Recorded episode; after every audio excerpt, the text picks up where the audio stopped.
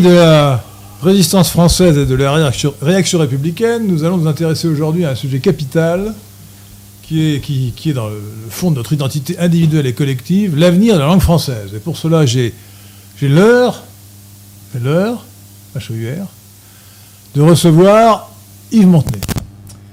Yves Montenay est un avenir de longue date puisqu'il a été euh, membre du conseil d'administration du CDH, Carrefour de l'horloge, autrefois Club de l'horloge, et qu'il a rédigé un excellent ouvrage. Il a dirigé plutôt la rédaction d'un excellent ouvrage qui est Le socialisme contre le tiers-monde, 1983. Alors cela ne nous rajeunit pas, cher ami. C'était en 1983, il y a 38 ans. Vous avez pris donc 38 ans de plus, et, moi aussi. Ouais. Alors, euh, vous êtes Yves Montenay. euh, après avoir été. euh, ah, dans votre carrière, vous avez dirigé des sociétés. Vous avez notamment dirigé le journal Minute, si je me rappelle bien. Journal Oui. Minute. Oui.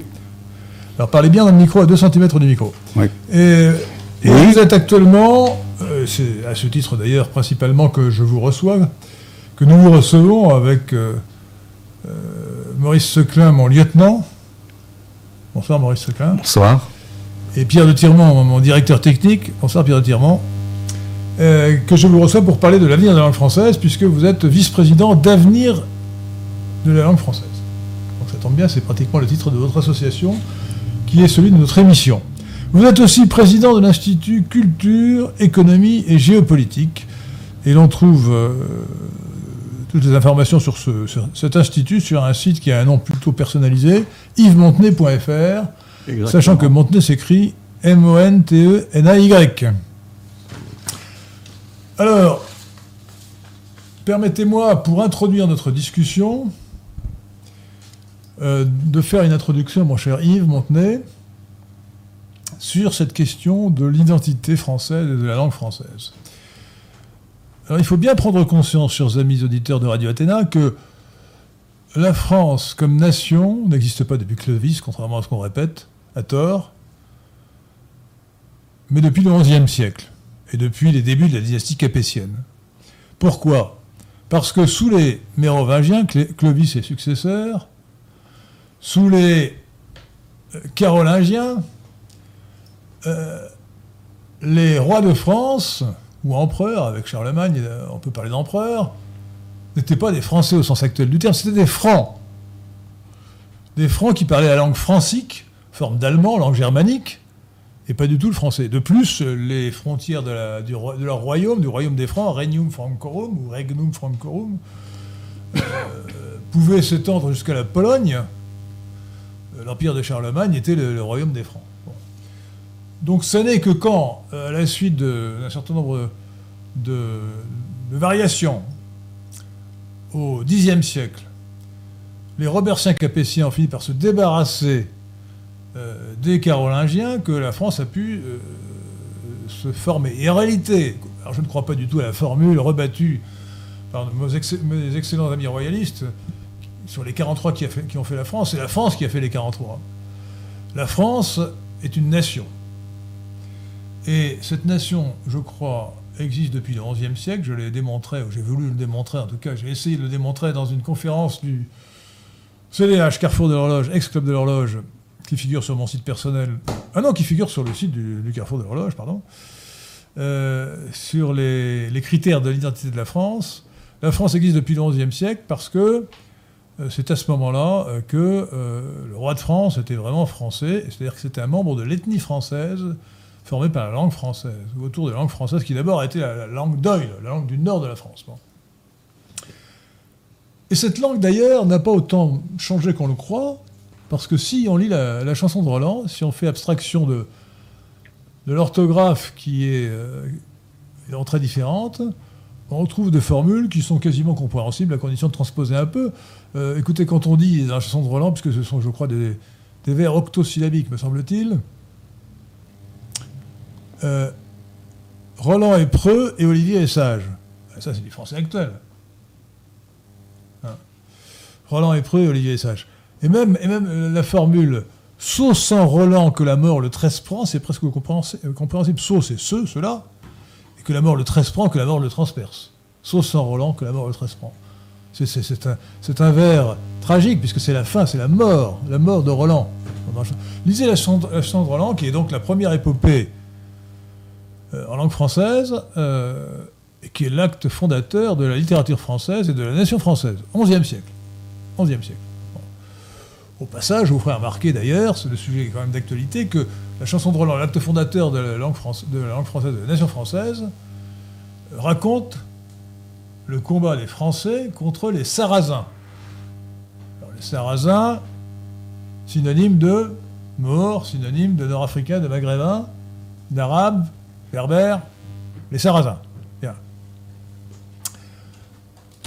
Donc, euh, la première raison pour laquelle euh, la langue française nous est, chère, c'est qu'elle est la langue de notre nation. Alors, ça ne veut pas dire qu'il faille mépriser la langue régionale. Moi qui suis breton, je ne vais pas dire que la langue bretonne euh, soit méprisable. Cela dit, euh, je suis conscient de ce que disait autrefois le grand, euh, le grand linguiste Meillet vers 1900. Je crois que c'était Antoine Meillet, non, me semble-t-il Maurice Seclin. Antoine, non ah, Je n'en sais rien. bah, écoutez, c'est le plus grand linguiste qui ait jamais existé. Meillet disait. le breton, c'est très bien, mais enfin, c'est comme comparer la, lumière électrique à, la, lampe à huile, quoi, par rapport au français. La deuxième raison de, notre attachement à la, langue française, c'est à la fois son excellence, son excellence et l'influence qu'elle a exercée autrefois. Alors son excellence, d'abord c'est une langue indo-européenne, Yves Montenay. Elle appartient à la famille des langues indo-européennes. Et dans un livre que je viens, plutôt un article d'ailleurs, que je viens de relire, d'Ernest Renan, écrit vers 1860, il me semble, euh, ce grand penseur disait, euh, oui c'est dans, une conférence qu'il avait faite sur l'histoire de générale des langues sémitiques. Euh, comparer les langues sémitiques en général, donc l'arabe, l'hébreu, l'araméen, aux langues indo-européennes, les plus anciennes comme le latin, le grec, le sanskrit, etc., et le français aujourd'hui, pour constater l'infériorité absolue des langues sémitiques par rapport aux langues indo-européennes, quand en tout cas à la capacité d'atteindre des, hauts, niveaux de spiritualité. Et parmi toutes ces langues indo-européennes, je me risquerais à proposer euh, une hiérarchie, à dire quelles sont les plus belles, les plus pures, le français bien sûr, mais peut-être aussi, et peut-être même avant le français, le sanskrit, le grec ancien et l'italien. Le sanskrit du, du Rig Veda, euh, ou du Mahabharata, le, grec ancien d'Homère ou d'Échille, euh, l'italien de Dante et le français de Racine, de Jean Racine, qui est le plus grand écrivain de langue française, le plus grand poète de langue française, et à vrai dire sans doute un des tout plus grands écrivains de tous les temps. Alors je voudrais à ce propos, pour vous montrer l'excellence de la langue française et en même temps l'influence qu'elle a exercée à une certaine époque, dont il faut avoir la nostalgie, non pas nostalgie euh, passéiste, mais cette nostalgie qui ou cette admiration pour le passé doit nous en donner la force, avec vous d'ailleurs, et votre association Avenir de la langue française, de vouloir lutter justement pour l'avenir de cette langue française. Alors je vais tirer une citation d'un livre de Paul Hazard que j'ai plusieurs fois cité parce qu'il est admirable. Paul Hazard, La crise de la conscience européenne, 1680-1715, livre qui doit dater de 1935. Et on lit ceci. Euh, pour l'aristocratie intellectuelle de l'Europe, on est vers 1700, hein, les traductions ne sont même plus nécessaires, le français tend à devenir la langue universelle. C'est ce que dit euh, Guy Miège, genevois établi à Londres, qui publie un dictionnaire français-anglais et anglais-français parce que la langue française est dans un, certain sens en train de devenir universelle. C'est ce que dit Grégoire Letty, qui, euh, à Amsterdam, traduit en français sa vie de Cromwell, en français parce que la langue française est devenue en ce siècle, donc euh, fin, fin 17e, donc euh, en ce siècle, la plus généralement connue par toute l'Europe. Soit que la grandeur de la France est rendue plus florissante, comme on vit autrefois, que la puissance des Romains a répandu leur langage par tout l'univers, soit que la langue française, cultivée comme elle l'est, et des beautés particulières dans la netteté sans affectation que l'on y remarque.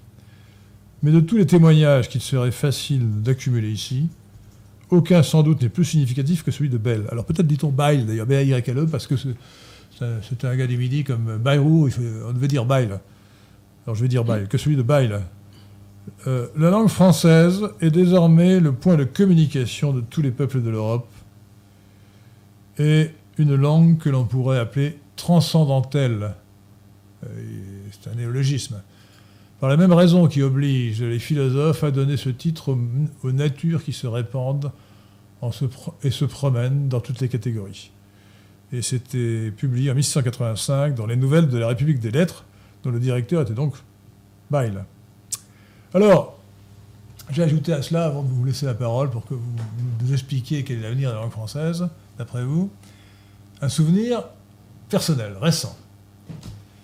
Euh, en, mars-avril, j'ai été atteint par la grippe de Wuhan, euh, que certains appellent le Covid. Et je suis resté un mois au lit, dans ma chambre à Versailles qui donne sur la rue. Et comme euh, je suis dans une rue qui, où il y a deux ou trois écoles, beaucoup de gens y passent, notamment les, mères qui viennent chercher leurs enfants à l'école, leurs petits-enfants. Et donc j'ai beaucoup entendu les gens parler dans la rue. Et en général, sans, comprendre ou sans prêter attention à ce qu'ils disaient, j'entendais la musique. Et j'ai fait une découverte expérimentale. La beauté musicale de la langue française. Alors évidemment, j'avoue peut-être que l'accent des Versaillais, surtout des Versaillaises, est plus joli que celui qu'avait autrefois Jacques Duclos ou Georges Marchais. C'est une langue très belle en réalité. C'est une langue qui a été épurée, où il n'y a pas de, son désagréable. Vous savez que dans, certaines langues, il y a la, le, rota. La rota. Euh, la jota, c'est le son qu'on trouve en espagnol. En espagnol, d'ailleurs, depuis la révolution phonétique du XVIe siècle, attention, hein, pas depuis toujours. Euh, en, breton, en allemand, en arabe, en tamazir. Tamazir, c'est la langue des berbères. Vous savez que Zemmour, d'ailleurs, veut dire en tamazir olive. je, propose, que M. Zemmour, euh, pour se franciser, change son nom en olive. Bien, et donc, le français, euh, je pensais autrefois que c'était une langue euh, trop, euh, comment dire, trop disciplinée pour être musicalement belle comparée à l'italien. Mais en réalité, c'est une langue superbe. Alors évidemment, c'est pas tout à fait la même musique qui se prête. Plutôt Debussy que Mozart qui se prête à la langue française, j'imagine. C'est vraiment une langue très belle, hein. vraiment, très belle. le R, nous avons perdu le R grasseillé, comme on disait autrefois que Jacques Duclos disait, je n'arrive même pas à le prononcer, en roulant les airs, la Bourgogne, le R de Bourguignon, vous voyez, je ne sais même pas prononcer. Et, c'est issu d'une révolution Alors ça, c'est un des rares bons côtés de, la Révolution française, qui nous a d'ailleurs été apporté par des contre-révolutionnaires qui étaient les royalistes, les merveilleuses et les incroyables, qui trouvaient que le R de l'époque, le R roulé, était désagréable, donc qui, euh, qui qui, et ont commencé par ne pas dire de R du tout. Et finalement, l'équilibre s'est établi sur le R grasseyé, que je viens de prononcer, et je ne sais pas en prononcer d'autres, donc quand j'essaye de, de parler espagnol, malheureusement, je suis incapable de dire euh, la carretera pour euh, la, route. Enfin, Alors, voilà. Donc, le français est la langue nationale. Le français est une langue admirable. Nous avons un devoir envers cette langue. Je ne pense pas, contrairement à ce que pensait Humboldt, que la langue forme la pensée, je pense que c'est la pensée qui forme la langue. Je ne pense pas que la, langue soit notre identité à proprement parler, je pense que c'est notre identité qui s'exprime dans cette langue. Mais, si nous voulons être dignes de nos ancêtres qui nous ont donné cette langue, nous avons hérité, alors il faut combattre, pas pour, pour sauver peut-être d'abord, premièrement, ensuite pour développer la langue française, lui redonner tout, tout le lustre qu'elle a eu autrefois. Alors sachant que bien sûr, pour des raisons économiques, démographiques, etc., euh, la France ne pourra pas retrouver, le français ne pourra pas retrouver le rôle qu'il avait vers 1700.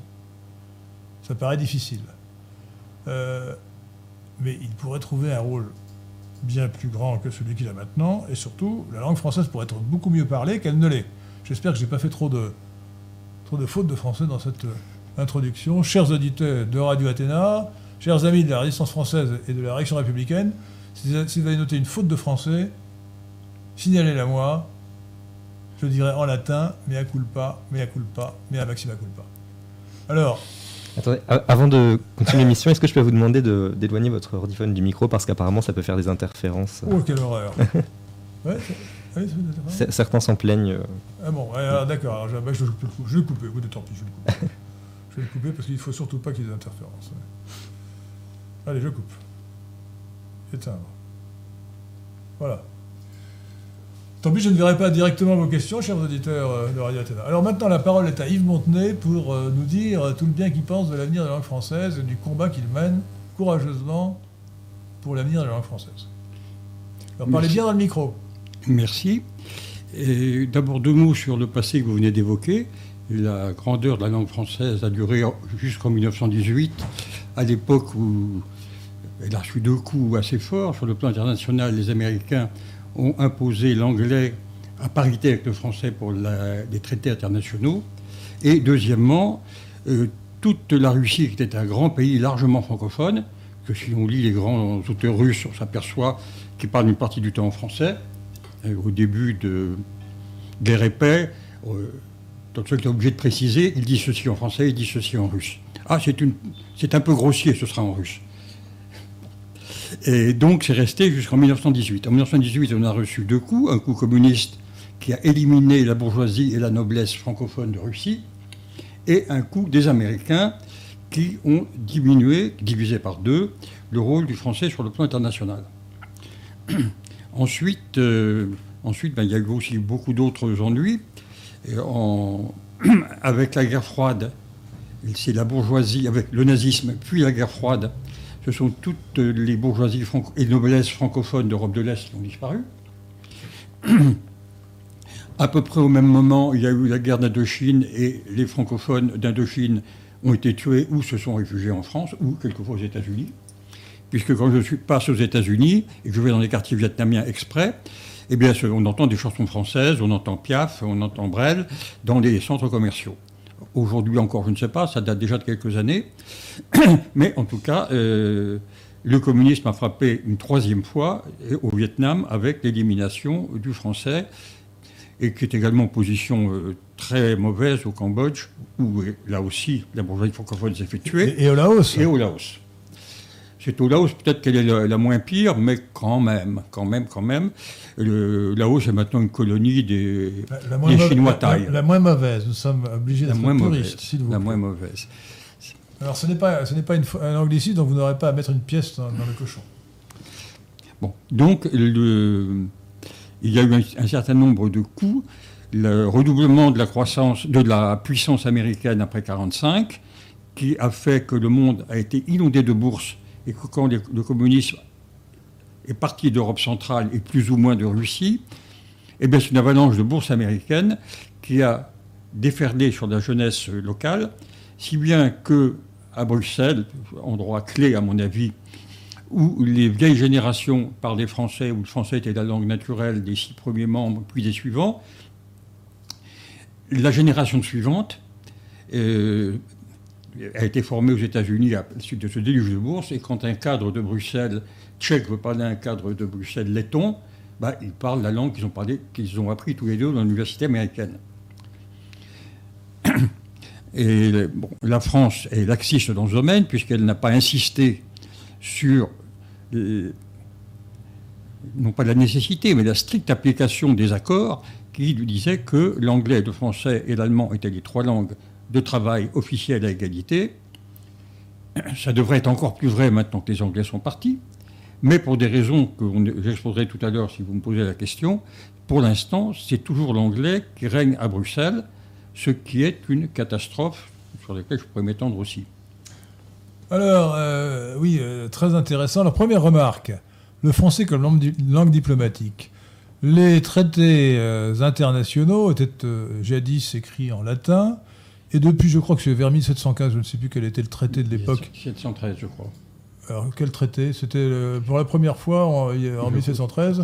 je, pense que les traités de Westphalie, de traités de Westphalie ont dû être faits en latin, mais vers 1713-1715, un, traité, peut-être qu'un auditeur de, Radio Téna nous, dira le traité exact, euh, a été fait en, français pour la première fois, et ensuite tous les traités ont été rédigés en français, même quand la France n'était pas du tout partie dans ces traités. le français est devenu la langue diplomatique unique internationale. Jusqu'en 1918, quand nous avons été trahis par Georges Clémenceau. Car Georges Clémenceau, alors l'anecdote dit que Clément, d'abord Clémenceau avait euh, épousé une américaine, donc il parlait très bien anglais. Euh, et on prétend, on prétend, euh, pour l'anecdote, qu'il a voulu que l'on parlât anglais lors de la conférence de Versailles, qui a abouti au traité de Versailles de 1919, parce que Raymond Poincaré, le président, lui était président du Conseil, le président de la République Raymond Poincaré, lui, ne parlait pas anglais. Donc ça lui donnait un avantage tactique par rapport à, Poincaré. Et en tout cas, ce qui est sûr, c'est que la France a accepté, ce qui était une, une énormité euh, que l'on que l'on définit, euh, que l'on écrivit euh, le traité de Versailles dans les deux langues, anglais et français. Donc un abandon dramatique alors que nous avions gagné la guerre, nous avons perdu la guerre de la langue. Déjà, à l'époque. Tout ça sous prétexte que Wilson euh, ne, ne- parlait, pas, ne parlait pas français, c'était pas le sujet. Euh, et c'était d'ailleurs, du point de vue purement technique, c'était une erreur totale. Vous, connaissez bien sûr, et vous avez dû souvent le, répéter, Yves Montenay, la fameuse histoire de la résolution des Nations Unies, dont la version française est précise et dans la version euh, anglaise est imprécise. En je ne sais quelle année, le Conseil de sécurité des Nations Unies a adopté une résolution disant, en français, que Israël devait se retirer Des- des territoires occupés. Des, c'est la contraction de de les. Ça veut dire de tous les territoires occupés en français. Mais euh, en anglais, c'était euh, se retirer de of, of occupied territories. Et donc c'était imprécis. C'était imprécis. Je me rappelle d'ailleurs, j'avais une réunion internationale euh, à, au Liechtenstein, à Vaduz, et la conférence portait sur. C'était en anglais malheureusement, et on nous avait envoyé le sujet, c'est Christianity. Alors j'ai dit, excusez-moi, mais je ne sais pas de quoi vous voulez parler. Parce que l'anglais Christianity, ça peut être la chrétienté ou le christianisme. C'est pas le même sujet. L'avenir de la chrétienté, c'est pas tout à fait la même chose que l'avenir du christianisme. Ce sont deux sujets différents. La chrétienté, c'est un, ensemble de pays qui sont euh, unis entre eux par ce lien religieux. Le christianisme, c'est une, religion. Pas- ce n'est pas du tout la même chose. Donc imprécision de l'anglais. D'ailleurs, honnêtement, je ne vous le cache pas, je crois à la hiérarchie des langues, et je pense que l'anglais est un sabir, d'ailleurs c'est un, métissage, c'est un mélange de, de, de- de français et d'anglais, un mélange assez immonde de français et d'anglais. Bon, et la propagande anglaise est tellement bien faite qu'elle nous a persuadé que Shakespeare était un génie supérieur au nôtre. Mais attendez, mais Shakespeare, Shakespeare n'est pas digne de, de- n'était pas digne de, de délasser les sandales de, de, de Racine. Enfin, to be or not to be, that is the question. Franchement, écoutez, c'est c'est ridicule. Euh, bon, euh, franchement. euh, et alors, la, la bonne traduction, c'est bien meilleur en français. En français, la bonne traduction, c'est, et qu'on donne rarement, c'est vivre ou ne pas vivre, voilà la question. Bon. En anglais, to be or not to be, non, c'est très mauvais. Bon, voilà. Alors, euh, l'autre sujet, c'est l'Europe, l'Union européenne, ce machin.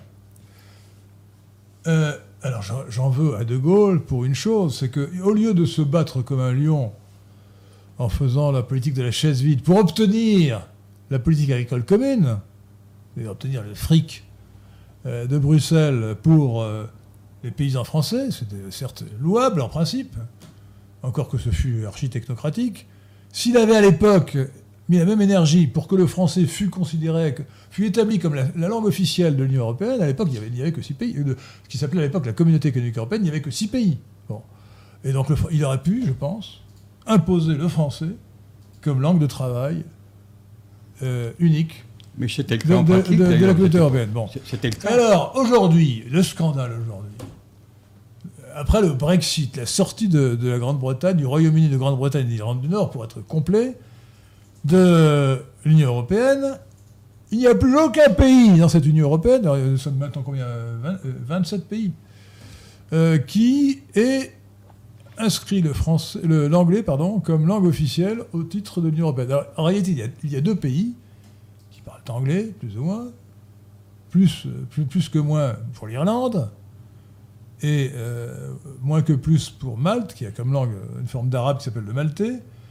Et ces deux pays ont comme langue officielle nationale l'anglais, mais ils ont déclaré comme langue nationale, quand ils ont adhéré à l'Union européenne, leur vraie langue nationale, donc le gaélique pour l'Irlande et le maltais pour Malte. Donc aujourd'hui, en principe, il n'y a aucune raison d'employer un mot d'anglais dans l'Union européenne, puisqu'aucun pays n'a l'anglais comme langue officielle.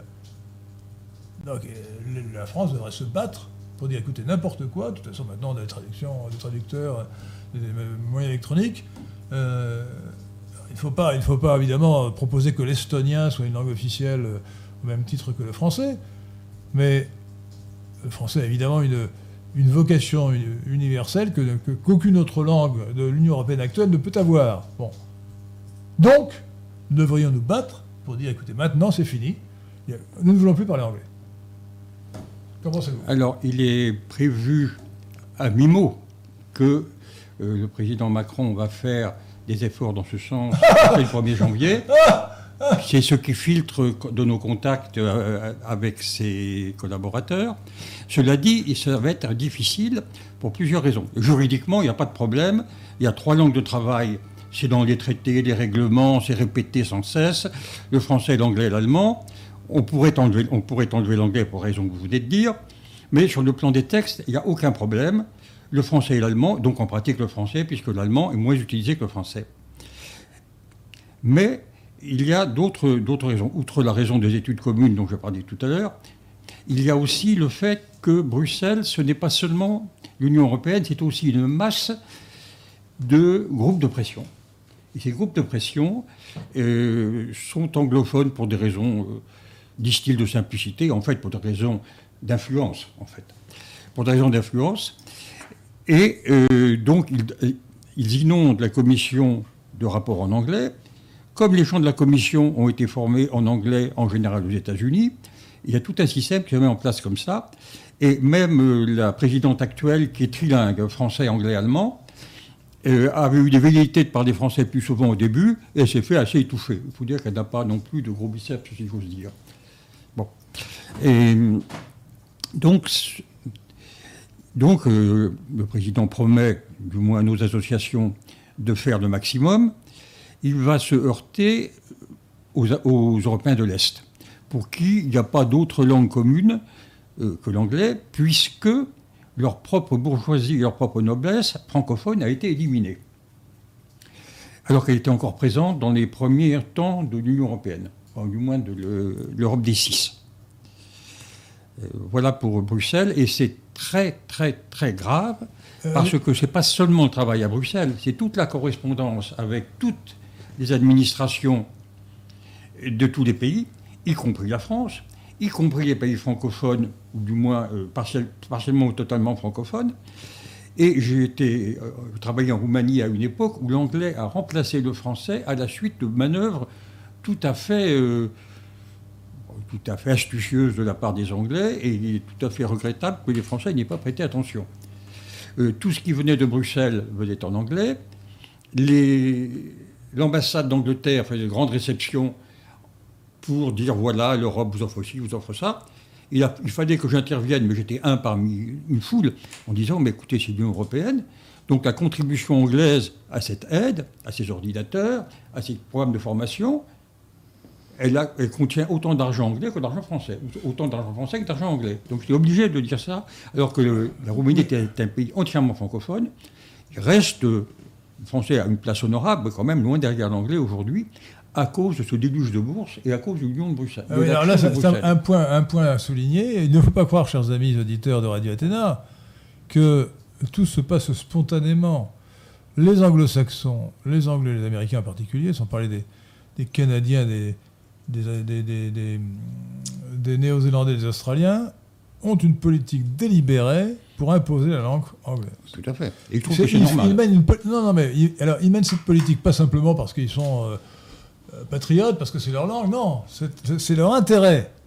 Car quand on discute, quand on négocie dans la langue, dans une langue, celui qui a cette langue comme langue maternelle est avantagé par rapport aux autres. Donc dans la relation commerciale, vous devez le savoir mieux que moi, euh, Yves Montenay, vous qui êtes un homme d'affaires, ou qui l'avez été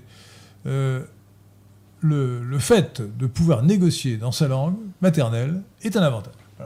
Et, donc, euh, les Anglais, les, Américains qui sont des commerçants euh, sont très contents d'imposer leur langue dans tous les rapports sociaux. il est très clair pour eux, contrairement aux Français, que les rapports entre pays sont des rapports économiques. D'ailleurs, ça s'appelle le Commonwealth, c'est-à-dire la richesse commune, alors que les Français ont essayé, beaucoup plus récemment et beaucoup moins adroitement, de parler de francophonie, c'est-à-dire de la langue, de la culture, mais pas de l'économie. Alors que pour un Anglais, un, Américain, mais aussi pour un Allemand et bien d'autres, il n'y a pas de distinction entre la politique et l'économie. La politique est au service de l'économie.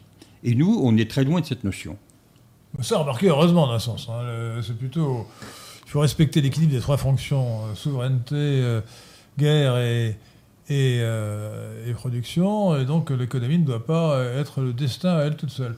Alors, Maurice Seclin voudrait faire parler les auditeurs de Radio Athéna. Oui, il y avait une question à propos de l'Afrique. Effectivement, le, français perd de l'influence en Europe. Il en reste toujours beaucoup en Afrique. Est-ce que c'est une bonne nouvelle pour la langue française? Est-ce que c'est aussi intéressant que d'avoir de l'influence en Europe Certainement pas, mais est-ce que c'est intéressant tout de même ou est-ce que ça peut au contraire euh, être une mauvaise chose pour la, pour la France et la langue française? Alors, à mon avis, mais je sais que mon avis n'est pas partagé par tout le monde, à mon avis, c'est une chose non seulement excellente, mais nécessaire. Parce que ça donne aux Français, comme aux Portugais, comme à l'Espagnol, une portée internationale. L'allemand, qui est un, un peuple beaucoup plus puissant que l'espagnol et encore plus que le portugais, a disparu comme langue internationale, alors que l'espagnol et le portugais le sont restés. Mais ils le sont restés grâce à l'Amérique latine et grâce à l'Afrique. Donc on est un petit peu dans le même cas, et je crois qu'il est absolument nécessaire pour le français en France que ça reste une langue internationale, et donc que le maximum possible de pays du monde s'expriment en français. Ça, c'est le point de vue français, si vous voulez, le point de vue français tel que je le défends. Après, il y a des points de vue africains qui sont variables d'un pays à l'autre, suivant la situation linguistique, suivant les influences chinoises, turques ou russes euh, qui sont d'actualité aujourd'hui. Mais je pense que d'un point de vue géopolitique, d'un point de vue de l'intérêt de la France, pour rester une langue internationale, on a besoin d'être dans un maximum de pays. Mais comment pourrait-on avoir, euh, comme Français, une opinion différente de la vôtre sur ce point? Euh, Plus il y a de gens qui parlent français dans le monde, mieux c'est. Alors, à moins d'être un raciste primaire qui ne veut pas que les, les, populations de race noire ou congoïde euh, parlent français, ce qui, est, grotesque, il faut s'en réjouir. Non? Et j'ai un interlocuteur. En général, les gens sont assez, d'accord avec ce que je dis. Mais je suis très actif sur les réseaux sociaux, notamment les réseaux sociaux africains. Et de temps en temps, euh, un Français me dit Mais tout ça, c'est idiot. D'abord, l'anglais, c'est mieux que le français. C'est mieux euh, au, sens de l'utilité courante. Et de plus, euh, je veux qu'on coupe tous les liens avec l'Afrique, l'Afrique nous corrompt, etc., etc. Donc, euh, je serais content le jour où les Africains parleront anglais, parce Non, que mais Il y a toujours des idiots, hein, franchement. Ah, euh, mais en plus, est- c'est un mauvais français, ce gars. c'est totalement idiot. Ça, c'est un Français. C'est un mauvais français. Quant aux Africains, en général, alors il y a deux sortes d'Africains. Il y a les Africains qui ont le français comme langue maternelle. Ça, c'est pas très connu. Ça, c'est pas très connu en France. On pense qu'ils ont leur langue locale et qu'en plus, ils ont appris le français à l'école. Oui, mais quand on a appris le français à l'école pendant trois générations et plus, c'est le cas de la bourgeoisie africaine, ben, c'est devenu une langue maternelle. Donc le français est la langue maternelle de peut-être la majorité ou du moins une forte minorité de Côte d'Ivoire, du Cameroun, du Gabon, du Congo et même de l'ancien Congo belge, où grâce à l'enseignement catholique, le français, et malgré les flamands, le français s'est implanté bien plus profondément que je ne pensais au fur et à mesure que je découvre ce pays. Alors, distinguons peut-être en Afrique l'Afrique du Nord, où le français est plus ou moins délogé euh, au profit de l'arabe, euh, de l'Afrique noire. Alors, euh, vous n'avez rien dit de l'Afrique du Nord. Bon, le, Maroc, la- l'Algérie, la Tunisie parlent les français. Où en est-on actuellement? Quelle est la situation? Et comment faut-il faire pour encourager l'usage de la langue française dans ces pays? Alors, ce sont des pays que je connais bien, où je vais souvent, et il y a trois cas différents. Ces trois pays qui, en principe, devraient avoir des évolutions analogues, puis on a même, en gros, la même histoire, pas exactement. En gros, la même population euh, euh, berbère ou arabophone, et en pratique, quand on dit arabophone, les gens ne parlent pas arabe. Quand vous discutez avec un maghrébin, soit ils parlent berbère, soit ils parlent la darja, c'est-à-dire un mélange, un mélange de euh, français, de berbère et d'arabe. Avec de toute façon, euh, de toute façon, l'arabe algérien, ce sont des dialectes arabes, ce n'est pas l'arabe euh, classique. Non, non, pas du tout. Même pas l'arabe euh, égyptien qui sert de norme internationale pour l'arabe. Donc, Louis parle des films, et puis le, Liba- le Libanais euh, par ses orateurs et par ses intervenants à la télévision. Et, donc, dans ces trois pays, qui ont été formés en français jusque largement après les indépendances, faute de professeurs, ce sont des, professeurs français, des, coopérants qui ont formé la masse des gens, et il y a eu toute une génération qui est maintenant par à la retraite, qui a été formée en français au Maghreb. Euh, pratiquement tous les techniciens, euh, de, l'ingénieur scientifique jusqu'au réparateur. Et euh, seul, échappé à ça, toujours dans la bourgeoisie, la partie religieuse et juridique, parce que le droit est un droit arabe en arabe. Ce qui fait que les élites euh, du Maghreb sont divisées en deux, ceux qui ont une formation en arabe traditionnel, voire en arabe coranique, et ceux qui ont une formation en français. Et pendant longtemps, le gouvernement algérien, presque officiellement, était le, théâtre de débat euh, entre, ces, deux groupes. Au Maroc et en Tunisie, il n'y a pas de conflit aussi aigu. Et donc ça se passe discrètement, donc on le remarque moins. Mais la distinction est un peu la même. Il y a une formation classique, classique au sens euh, du droit, de la religion, des lettres, qui est en arabe, et une formation euh, scientifique, managériale qui est en français. Là où le pays est libre, c'est-à-dire Tunisie et Maroc, pas Algérie, qui n'est pas un pays libre, il y a un très fort enseignement privé en français.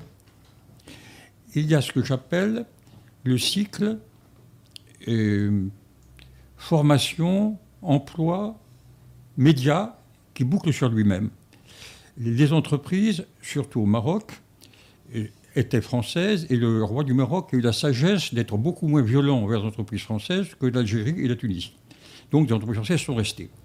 Elles se sont doublées très vite d'entreprises marocaines, mais qui ont travaillé en français aussi, parce que c'était la langue de leur patron et que c'était la langue de leurs clients, de leurs voisins, etc.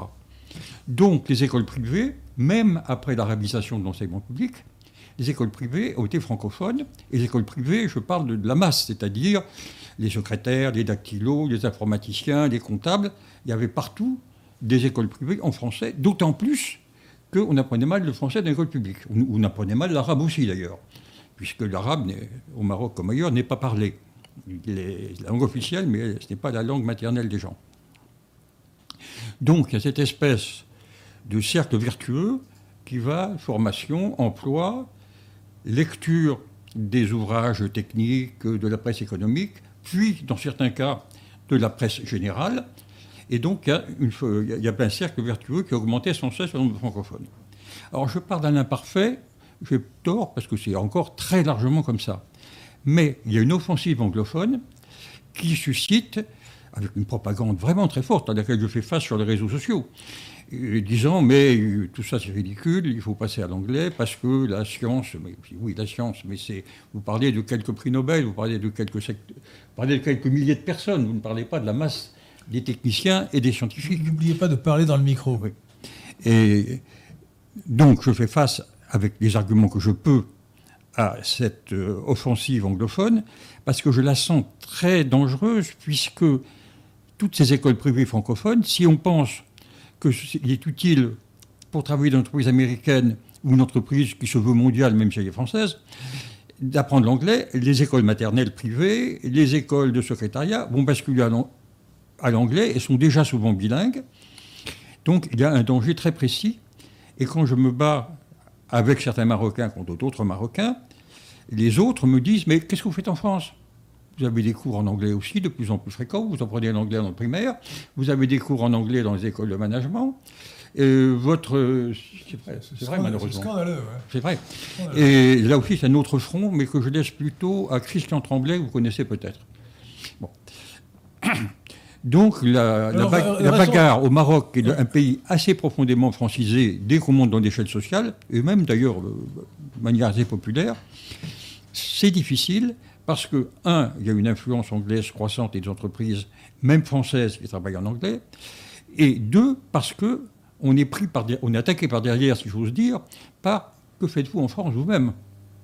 Oui, alors, euh, il faut savoir, chers auditeurs de Radio Athéna, qu'il y a un impérialisme anglo-saxon et qui, euh, ces gens-là, nous combattent, alors avec la, complicité de, de félons euh, qui sont nombreux parmi les Français qui veulent passer à l'anglais, cet impérialisme anglo-saxon, euh, qui, s'applique dans beaucoup de domaines, s'applique notamment à la langue, et ces pays-là veulent supplanter partout le français. Euh, Ils, mènent la guerre contre la langue française, et donc il faut se défendre contre cette guerre partout où nous le pouvons. Alors, pour ce qui est de l'Afrique du Nord, là, euh, notre souhait et notre politique doit être d'essayer de maintenir ou de développer l'usage de la langue française comme seconde langue, comme langue de culture, comme langue véhiculaire peut-être. Mais euh, il n'est pas de, de faire en sorte qu'il se forme une population francophone au vrai sens du terme, où les gens seraient, euh, auraient le français comme langue maternelle. S'il y en a, c'est c'est a une partie, C'est mais une infime. partie, de la, une partie de la bourgeoisie. C'est infime. Il y en a Euh, toute et- une partie qui parle spontanément en français avec son cousin. Ouais, son ouais, fils, non, mais ah, non, c'est pas la même chose. Parler parfaitement français, ce n'est pas la même chose que la- le français comme langue maternelle. Non, c'est pas la même chose. Qu'on soit parfaitement bilingue, c'est une chose. Avoir le français comme langue maternelle, c'est autre chose. Le français, la langue, ma- la langue maternelle, c'est la langue qu'on apprend avec sa mère et, ou avec sa nourrice. Vous savez d'ailleurs que la langue maternelle n'est pas forcément la langue qu'on parle tous les jours. Que Savez-vous en quelle langue Jules César a dit tout quoque fili a- grec. ah, vous connaissez. Donc, euh, lorsque, lorsque Jules César a été assassiné par son fils adoptif Brutus, qui méritait son nom de Brut, bien que Jules César ait eu mérité, à mon avis, d'être assassiné pour d'autres raisons, il lui a répondu, donc, il lui a dit euh, Tu coque fili, toi aussi mon fils. En latin. Mais en fait, il l'a dit en grec. Alors, je suis incapable de vous le dire en grec, mais euh, il l'a dit en grec. Pourquoi? Ben, Parce que il avait été élevé par des, des nourrices grecques. Parce que le grec, c'était la langue de la civilisation, de la culture, considérée comme beaucoup plus distinguée que le latin. Je pense d'ailleurs que c'est un des avenirs possibles du français, bon, j'anticipe sur la conclusion, de devenir une langue de culture qui serait équivalent du grec par rapport au, Oui, à condition que au- les Français se, à, à l'anglais qui serait le latin. à à condition que les Français se, se- se- se luttent Ah, ah, justement pour défendre la conditions, qualité littéraire de, de- Avec euh, beaucoup de conditions. euh, avec beaucoup de conditions pour que le français devienne vraiment une langue, une langue enfin redevienne une langue littéraire euh, qu'on admire et non pas une espèce de langue parlée par des, des sous-écrivains. Maurice euh, Seclin. euh, Euh, Maxence de Touraine demande s'il faut instaurer un délit d'anglicisme dans la sphère publique. Ouais, tout de suite, non, délit, non, euh, non, il faudrait. Non, attendez. Euh, nous avons une loi tout bon qui est très inefficace. Il faudrait une législation.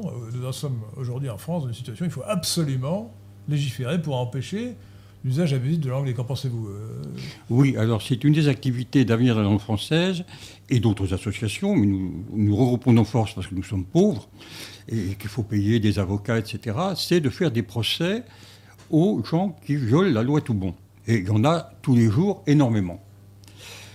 Et on s'aperçoit à cette occasion que les juges ne sont pas formés. C'est-à-dire qu'ils ne connaissent pas la loi tout bon. euh, ils tombent des nues quand on leur, euh, quand on leur en parle. Ils sont travaillés évidemment par l'autre partie qui dit mes pensées, euh, il, faut, il faut que je communique, euh, ça m'a coûté cher de monter cette communication comme ça. Et donc ils sont pris entre des arguments qui leur paraissent être de bon sens et une ignorance, et puis ils ignorent la loi tout simplement. Donc on a toute Non, une mais attendez, ma question était plutôt. Alors peut-être qu'il faut rappeler la loi Toubon, mais euh, mon- ma question c'était plutôt ne faut-il pas renforcer la loi Toubon Moi j'en suis convaincu. Si, si, si. il faut une législation extrêmement sévère. Euh, il faudrait imiter plus que les Québécois, les Flamands. Les Flamands, les Flamands qui devraient euh, être contents de pouvoir parler français en Belgique, puisque vous savez que ce que disent les Wallons des Flamands, euh, de la langue flamande, ils disent le flamand, ce n'est pas une langue, c'est une affection de la gorge. Euh, C'est une variante du néerlandais. Oui, mais c'est un patois épouvantable. Bon. Et, et donc, euh, il faut une législation très stricte pour éliminer l'anglais partout. Voilà. Euh, Oui, en France, ils ont- il y a éliminer l'anglais. Voilà. Il y a même Euh, eu des manifestations violentes contre les francophones. Il y a eu interdiction de travailler en français dans les entreprises. Enfin, ils ont, En repris, Flandre, la Flandre, chose, en ils ont repris la chose en main en Flandre. Voilà, euh, pour euh, défendre leur patois. Bon, mais du coup, du coup, ils passent à l'anglais. Réalité, ils emploient l'anglais. Ils passent à l'anglais. Et, et entre Belges, euh, euh, quand on ne parle pas français ou flamand, on parle souvent anglais, malheureusement. hein. Mais oui, Et les, les Suisses, c'est pareil d'ailleurs. Les, les Suisses, euh, qui sont de langue maternelle euh, en majorité euh, allemand. allemand, enfin allemande, ils parlent le Schweizerdeutsch. Schweizerdeutsch. C'est-à-dire en fait euh, euh, des, des- différents, différents patois, parce que comme c'est une- c'est un pays montagneux, euh, il y a des quantités de, de patois ou de dialectes euh, suisse, de- suisse-allemand, suisse-alémanique. Français bon, est à peu près normalisé, bien qu'on dise, on dise 80 et 90, euh, voilà. hein. Ce qui est très, je trouve ça très élégant, très bien.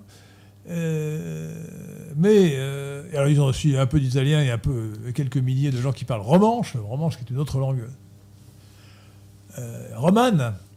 Euh, mais souvent, euh, entre eux, ils parlent anglais hein, à cause de ça. hein. Ça commence à se Alors, il y a une hein. offensive des gens de Zurich, qui sont particulièrement mondialisés, puis c'est une grande place financière et industrielle. Ouais, ce sont des Il y a une offensive avérés, des hein. gens de Zurich pour qu'on remplace dans l'enseignement général le français par l'anglais.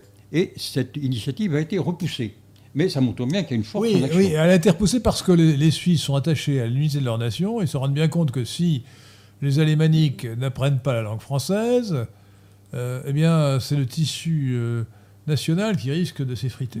Donc, ils ont intérêt, pour conserver l'unité d'une nation qui est principalement alémanique et qui a une forte minorité euh, romande de langue française, à conserver ce, ce bilinguisme généralisé. Alors, contrairement Ouais, à ce qui se passait depuis quelques siècles, le français Non, gagne vas-y. petit à petit du terrain en Suisse. Enfin, ça ne, pas au point de menacer la majorité germanophone. Mais en, quelques. assez longtemps, je ne sais plus combien de décennies, il est passé d'environ 18% à 21%. Bien. La plupart des questions d'auditeurs portent plutôt sur euh, l'évolution interne de la langue française que sur son influence Alors, internationale. Nous allons, pas- nous allons, euh, oui, parlons maintenant, puisque ça, ça intéresse les auditeurs, de l'évolution de la langue française, de l'évolution, de la dégradation. Euh, alors, la, dégradation, euh, elle tient, à mon avis, mais notre ami Yves Montenay, euh, qui est le vice-président d'avenir de la langue française, va certainement, va certainement compléter mon, analyse. Elle tient, elle tient à, trois, à trois volets. Le premier volet, c'est l'angli- l'anglicisation. Ça, c'est- catastrophique. Les gens croient chic de, mettre des mots anglais, dans, euh, d'expressions anglaises dans, dans leur discours. Vous qui fréquentez les réseaux sociaux, vous devez, vous devez voir, vous devez en être affligé. Euh, L'anglicisation, le, plus évident, le plus clair, pardon, étant la diffusion de, ce vilain anglicisme, ce anglicisme barbare, que ni Maurice Seclin ni Pierre de Tirmont n'emploient jamais, qui est OK. OK, ça veut dire en général oui d'ailleurs, et théoriquement d'accord. C'est une abomination. Je propose de traduire OK de la façon suivante, cher Yves Montenay. OK veut dire en français, je me soumets à l'impérialisme culturel anglo-saxon. Bonne traduction. Si on disait ça, ce serait un peu plus long d'ailleurs. Bon, euh, l'anglicisation. Mais il y a la dégradation de la grammaire, de la syntaxe. Bon. Alors j'ai fait une liste qui doit être sur mon site lesquin.fr quelque part, euh, je pense, des fautes de français les plus courantes, mais j'en ai découvert euh, d'autres euh, qui sont aussi très courantes. Par exemple, l'emploi du, présent pour le futur. Aujourd'hui, on ne dit plus demain j'irai au cinéma, mais demain je vais au cinéma. Ben non, demain, futur, futur. Bon. Le- la, répéti- la- répétition inversion du sujet. On ne dira pas Toto mange une pomme, mais il mange une pomme Toto. L'emploi de l'impératif, l'emploi de l'indicatif au lieu de l'impératif. Au lieu de dire, euh, le français devient alors une langue à ton. Au lieu de dire Toto mange ta pomme, on dira Toto tu manges ta pomme. Ah non, c'est justement parce qu'il ne mange pas sa pomme qu'on lui dit, qu'on doit lui dire mange ta pomme. Donc c'était un contresens absolu. Et le français devient une langue à ton parce que c'est le ton, Toto tu manges ta pomme, qui, qui, qui fait que euh, cet indicatif devient implicitement un impératif. Ou alors, la disparition de l'interrogatif. Hein Euh, c'est quoi Au lieu de dire que- quel est euh, Au lieu de dire euh, Toto mange-t-il sa pomme? On va dire Toto mange sa pomme? C'est le ton qui indiquera la. au lieu de dire vas-tu au cinéma? Tu vas au cinéma? Appauvrissement de la langue française. Ou alors j'oublie le- le- le- l'emploi de on pour nous, de tu pour on, l'oubli de la négation, bien sûr, le, le je sais pas pour je ne sais pas, le ya pour il y a, et ainsi de suite. Bon, euh, la corruption de la langue française. Et puis il y a un autre aspect des choses que je développerai, je pense, un jour dans une note, si j'ai le, courage de, le faire, ou dans un article de, de l'esquin.fr, c'est la grossièreté de la langue française. La grossièreté du langage courant. L'invasion par l'argot obscène ou, euh, ob- euh, ou, euh, ou- scatologique de façon en général inconsciente, mais pas toujours. Les gens ne savent pas, par exemple, que le con, c'est le sexe de la femme.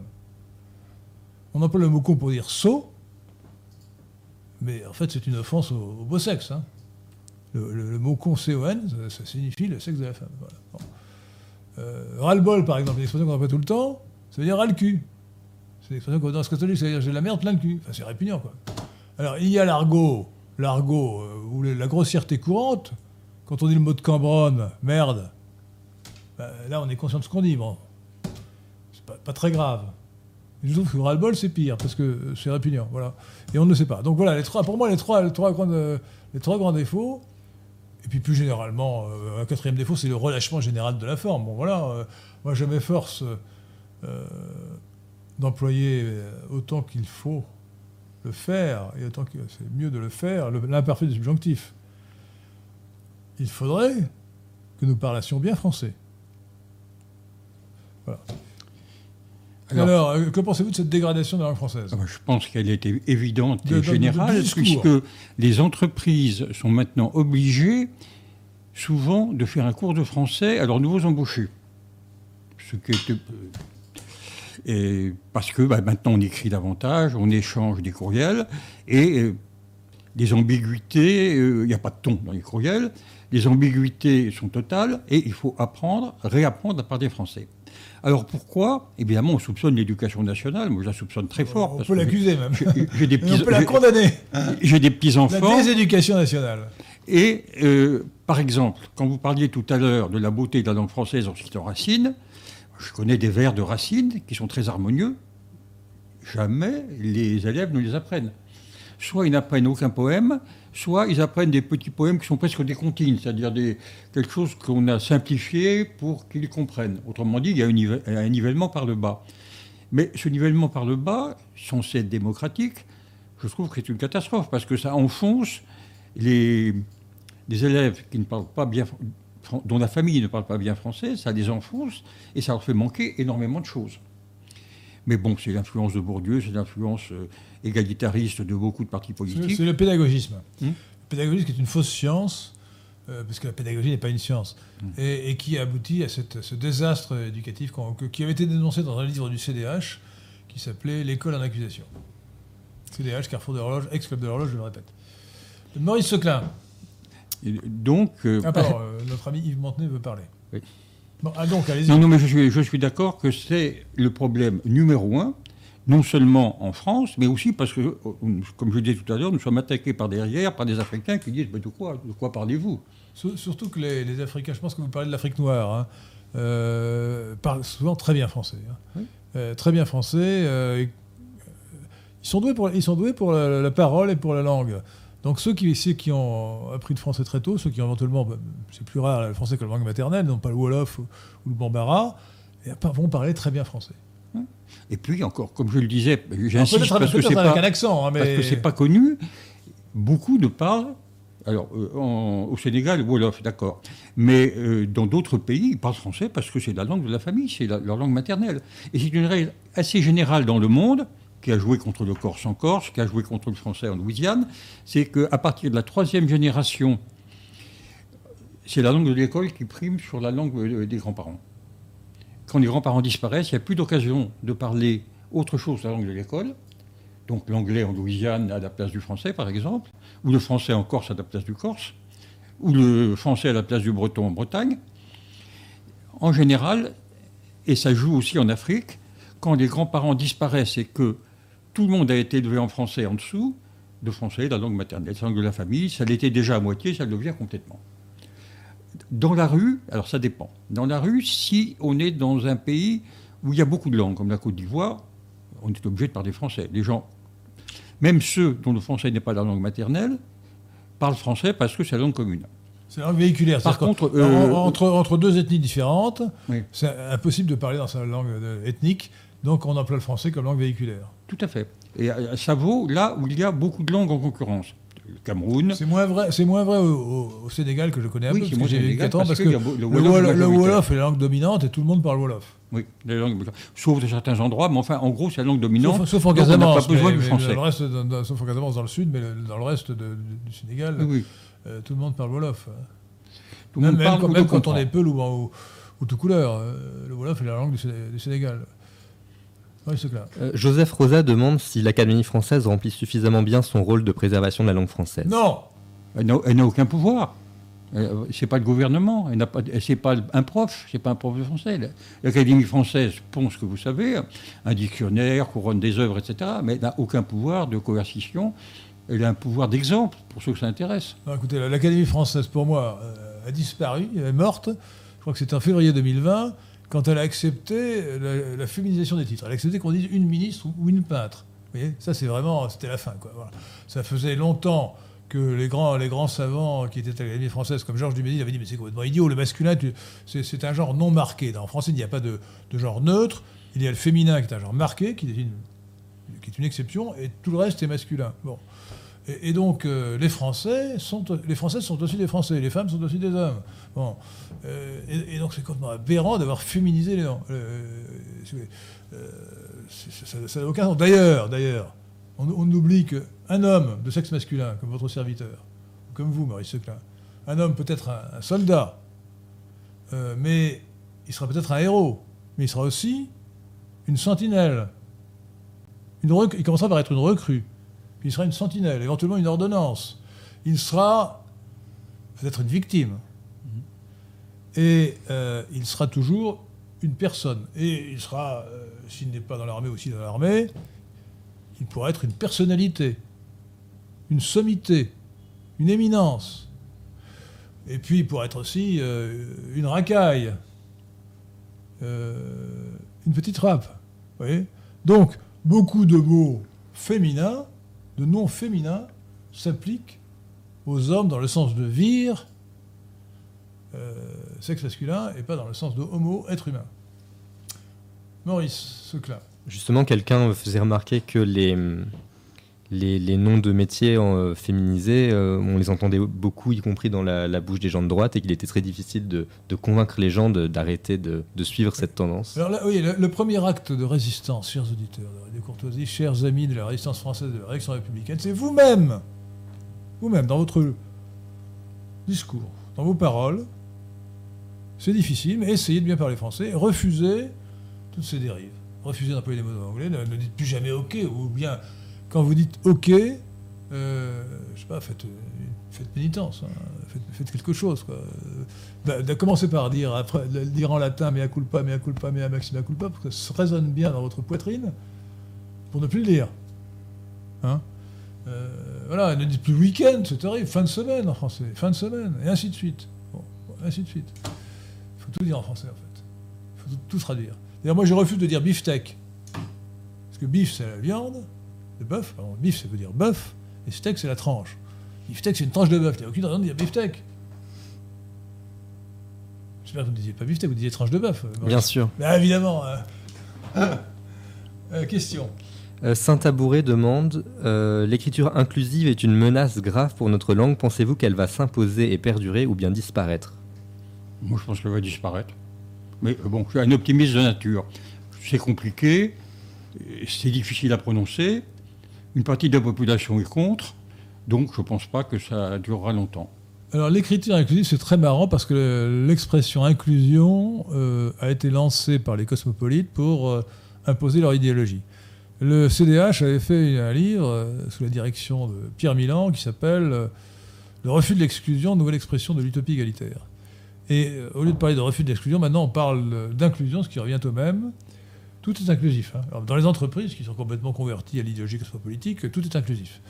Euh, et donc l'écriture inclusive est une de ces euh, applications de ce concept débile d'inclusion. Euh, et je crois que dans ce cas particulier, effectivement, ça ne peut pas marcher parce qu'ils sont allés trop loin. C'est tellement impraticable, impratique, que la complexité de l'écriture inclusive, alors je suis peut-être trop optimiste, mais va la disqualifier. Oui, c'est monstrueux. Le paradoxe, c'est que ce sont seulement les, très bons élèves qui réussissent à s'en servir selon les règles de l'écriture inclusive. Et... écoutez, euh, refuser l'écriture inclusive, refuser les mots anglais euh, par principe, euh, et employer un français châtié. Alors vous pouvez employer, effectivement, vous pouvez dire métro au lieu de métropolitain, cinéma au lieu de cinématographe, d'accord Je n'étais pas autorisé à l'école. Est-ce que je me trompe? Oui, oui, oui. Blanquer, Blanquer, qui n'est pas, qui, qui n'est pas bon, mais a quand même fait une circulaire pour euh, refuser l'écriture inclusive. C'est à ça que fait allusion, tout à fait. En revanche, elle est systématique à l'université. Ah bon? Ah oui. C'est lamentable. Euh, euh, Monsieur Yaourt Mature demande si la chute du niveau est lié euh, aux faibles exigences qu'on a envers les professeurs enfin, pour euh, euh, accéder à la fonction de professeur Alors je ferai une première remarque, cher monsieur Yaourt Mature. vous avez commis un péché d'anglicisme. Parce qu'en français, on ne dit pas mature, on dit mûr. Ma connaissance, mature, ma- mature, c'est un- sauf erreur de ma part, c'est un anglicisme. Et je crois que le niveau des professeurs a beaucoup baissé. Bon, il y a un côté idéologique. Donc, euh, pour faire vite, euh, je, je dis que c'est l'égalitarisme, que c'est euh, le nivellement par le bas. Mais il y a tout simplement le- la baisse du niveau des professeurs. Euh, Claude Allègre s'est fait renvoyer par Lionel Jospin, si je me souviens bien, parce qu'il avait dit, euh, il y a quelques années, on recrutait, alors dis chiffres mammouth. arbitraires, hein, 10 000 professeurs par an, et donc on mettait la barre à 18. Maintenant, on en recrute 50 000, on est obligé de mettre la barre à 8. Bon, Ouais. Jospin a renvoyé en disant, tu es fou, j'ai besoin d'électorat prof- de- des profs pour le Parti Socialiste. Ouais, alors. euh, euh, oui, donc. euh, on, revient- on reviendra à l'Afrique noire tout à l'heure, parce que c'est un sujet très important. Euh, Quelqu'un demande comment, euh, comment dire parking en bon français. Bon, je crois que Garage Mais attendez Parking. Euh, euh, il se trouve que le mot garage est appliqué bizarrement pour les ateliers de réparation. Euh, mais euh, parking, ça, veut dire. D'ailleurs, parking n'est même pas un mot anglais, parce que euh, les Anglais disent park, et pas, euh, du parking. Donc voilà. Alors, éliminer tous les mots qui se terminent par ing. Ing est- est- n'est pas, n'est pas éliminer les, phonèmes- qui ne sont pas français. Excusez-moi, j'ai, employé le phonème, le phonème dans- quand j'ai dit Tamasir tout à l'heure, pour traduire Zemmour, qui est un, mot Tamazir en, en français.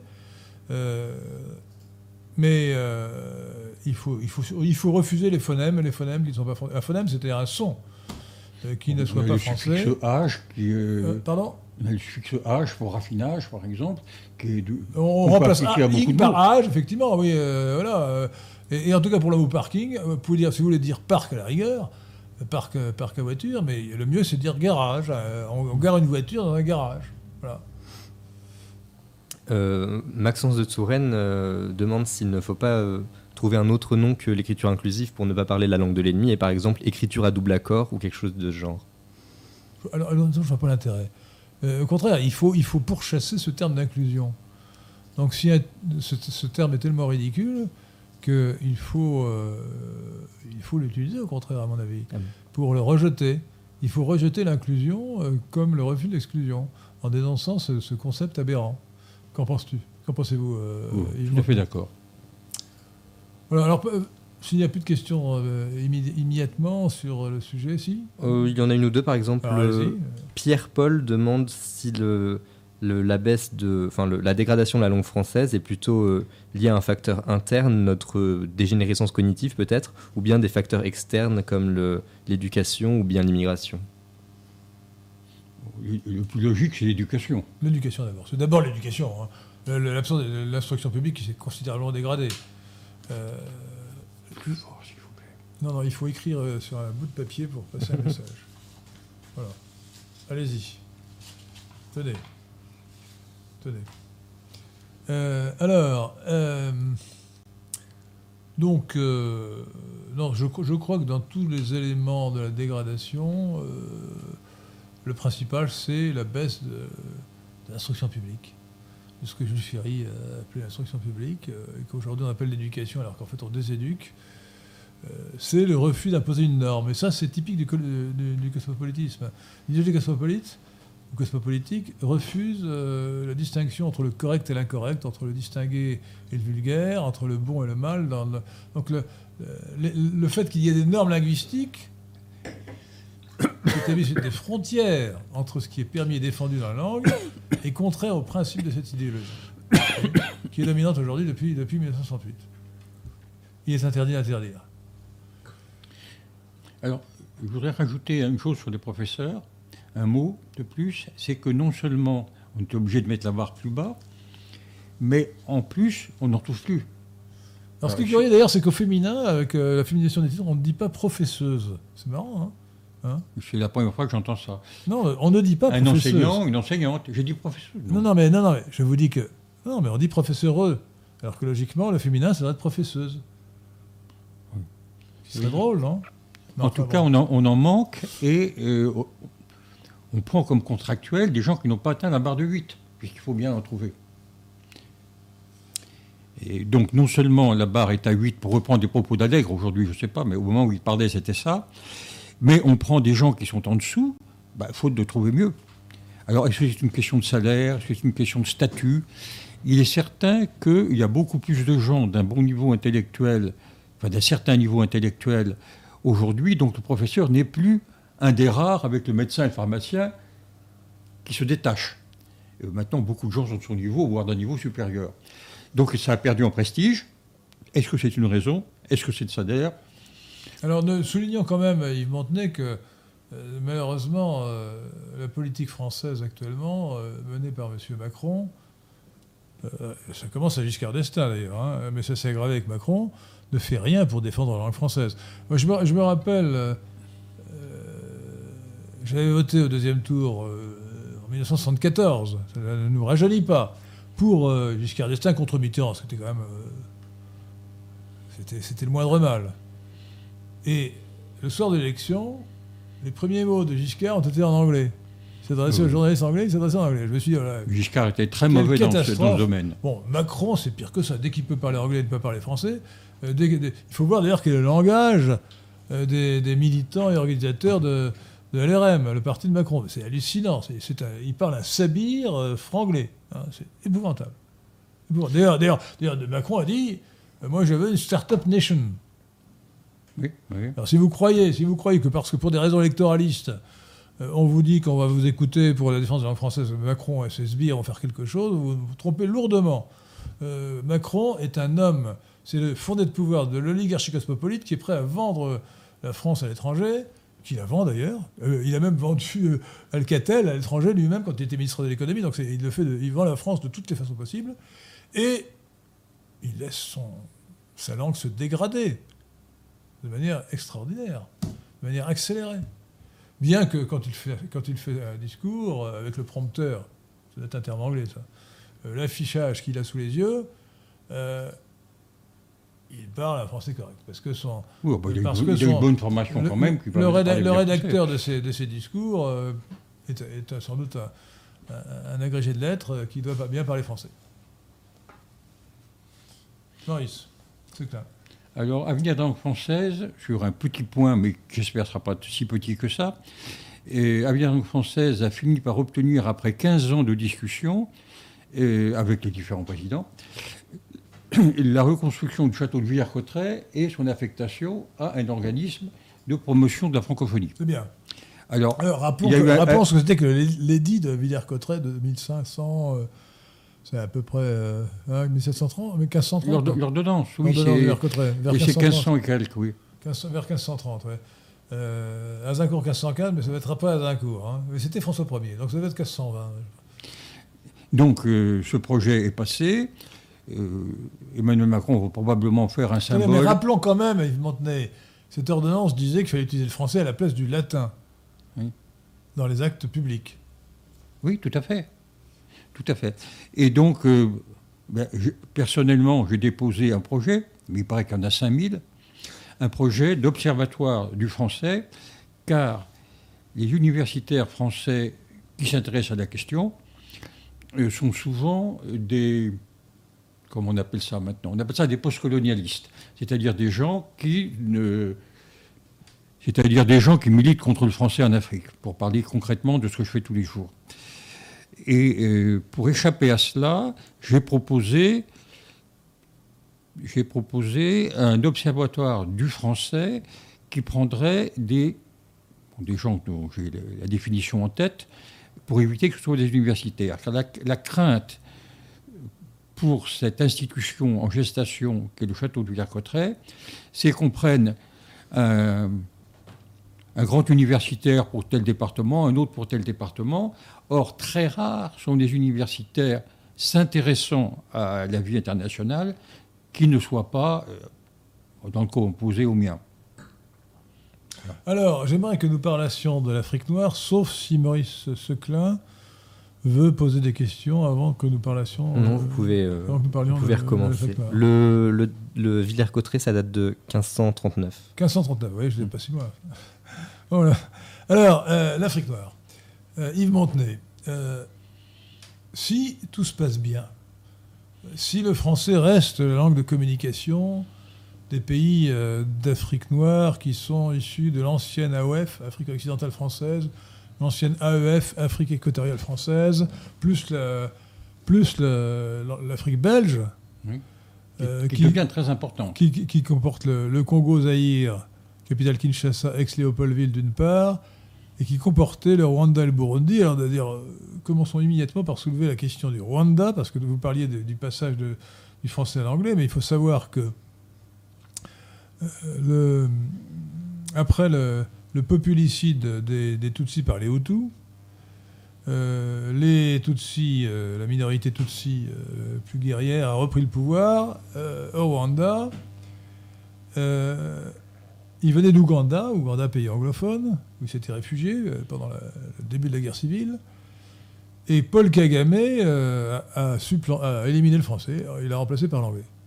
Et, alors, ce qui est scandaleux, ce qui est scandaleux, c'est que le sieur Macron a, poussé euh, la candidature pour l'association de la francophonie d'un ancien ministre des Affaires étrangères euh, de ce pays, le Rwanda, où justement, où justement le français a été éliminé. Alors, ça se situe dans un contexte. D'abord, c'est le rapprochement avec euh, le Rwanda pour essayer de remettre un peu de français, pour lequel il y a eu des accords ponctuels, du genre euh, Institut français, lycée français, etc. Deuxièmement, et donc, bon, geste contre geste, on prend. Et cette dame est parfaitement, cette dame est parfaitement francophone. Hein. Elle, parle parfaitement français. D'ailleurs, le Rwanda est dans un état provisoire bizarre, c'est-à-dire que l'anglais est devenu langue scolaire vers l'an 2000, 2003, 2005, j'ai oublié, ce qui fait que tous les adultes sont francophones, alors que la langue officielle est l'anglais. Oui, mais ils ont, une langue unique qui s'appelle, je ne sais plus comment. Le, Alors, ils ont une langue unique. Le, ce qui fait que ni le français ni l'anglais ne sont ouais, entre eux, le Kirwanda. Entre eux, le Kirwanda, c'est ça. Kirwanda. Donc, entre eux, qu'ils soient Hutus ou Tutsis, ils ont la même langue. Euh, ils ont des différences euh, racialo-génétiques euh, importantes, puisque les, les, Tutsis sont très grands et les, les, les Hutus sont petits. Euh, enfin, c'est la principale différence pour un observateur occidental. Euh, mais ils ont la même langue. Ils ont la même langue, donc ils ont moins besoin ni du français ou de l'anglais. Ils, travaillent en Kirmanda, tout simplement.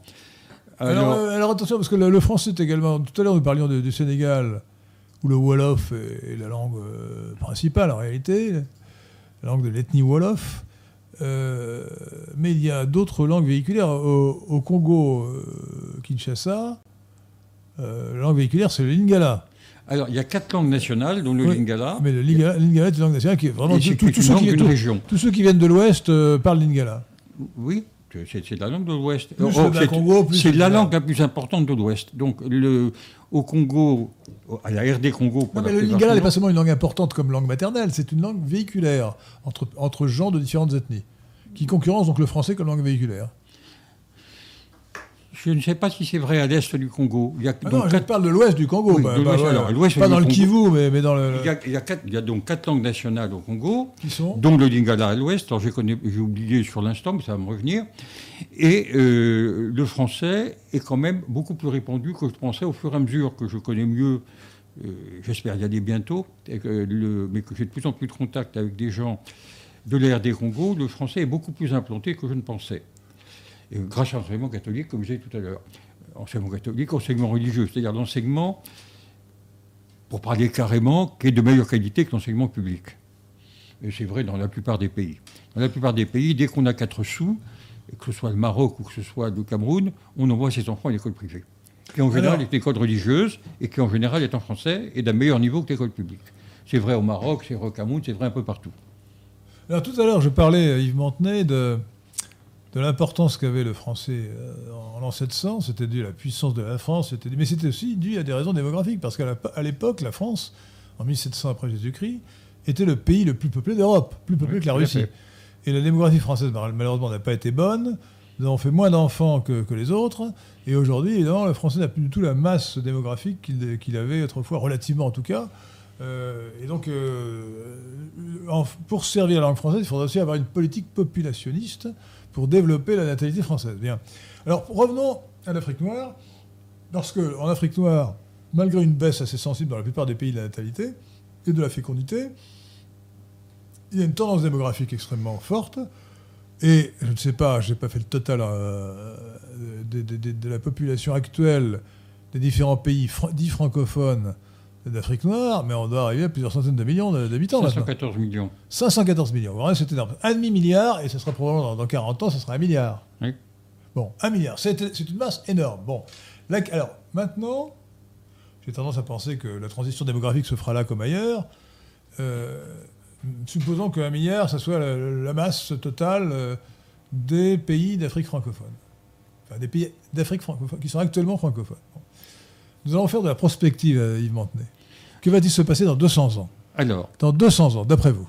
Dans 200 ans, tout dépend de la stabilité. On a, on a vu qu'en Russie et qu'au Vietnam, c'est le change- et un peu en Europe de l'Est, c'est le changement euh, d'élite, c'est la révolution qui a cassé la francophonie. Euh, Aujourd'hui, je dirais par simple inertie démographique et par simple inertie scolaire, euh, le français est très bien placé. Mais demain, euh, comme essaient de le faire des militaires maliens aujourd'hui, demain, euh, on passe le bâton, le relais aux Russes, comme ils essaient de le faire. Les deux chefs du Mali ont été formés en Russie et ils, ils font appel, probablement pour les mettre à l'abri d'un contre-coup d'État, ils font appel à des mercenaires russes. Alors la France essaie de s'y opposer, je ne sais pas ce qui se passera finalement, j'en sais rien, on va le constater très bientôt. Les mercenaires russes et les Russes sont euh, au Centrafrique, ils, sont, ils ont quasiment évincé les Tout Français, hein, tout à fait. Ils sont déjà implantés euh, et, et ils sont implantés. Ils sont rémunérés par 25% des recettes minières, ce qui n'est peut-être pas assez connu, parce qu'on reproche, c'est une preuve de néocolonialisme, une illustra- une illustration de néocolonialisme flagrant, mais ce n'est pas très connu. Ils sont payés non pas par le gouvernement euh, de centrafricain qui n'a pas un sou, mais ils sont payés par 25% des recettes minières. C'est à peine un gouvernement. hein. Ils- voilà. Et euh, ils se font remarquer par des exactions et de la brutalité, donc ça ne fait pas une très bonne publicité.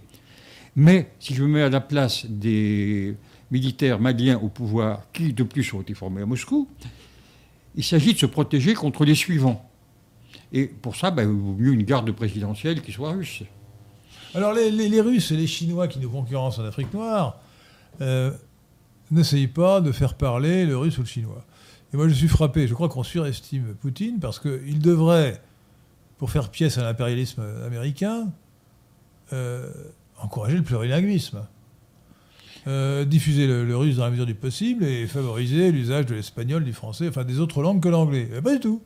Les Russes, je crois que Lavrov, le ministre des Affaires étrangères russe, est très mauvais. Euh, et les Russes utilisent, considèrent qu'il faut utiliser l'anglais partout. Et euh, d'ailleurs, ils ont un, euh, ils ont une chaîne en français, euh, une revue qui s'appelle euh, Russia Today. Oui. Ouais, ils ont été capables de traduire ça par Russie aujourd'hui.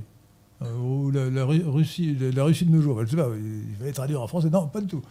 C'est partout la même chose, c'est l'anglais.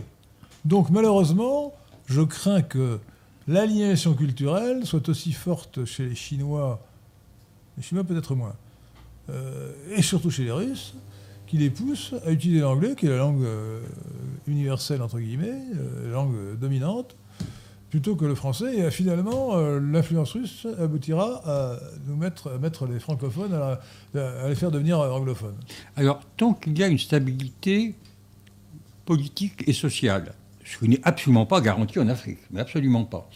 Ça, c'est pas la, dire. La simple, iner- la simple inertie, formation des professeurs, euh, la simple inertie des, choses fait que les pays se francisent.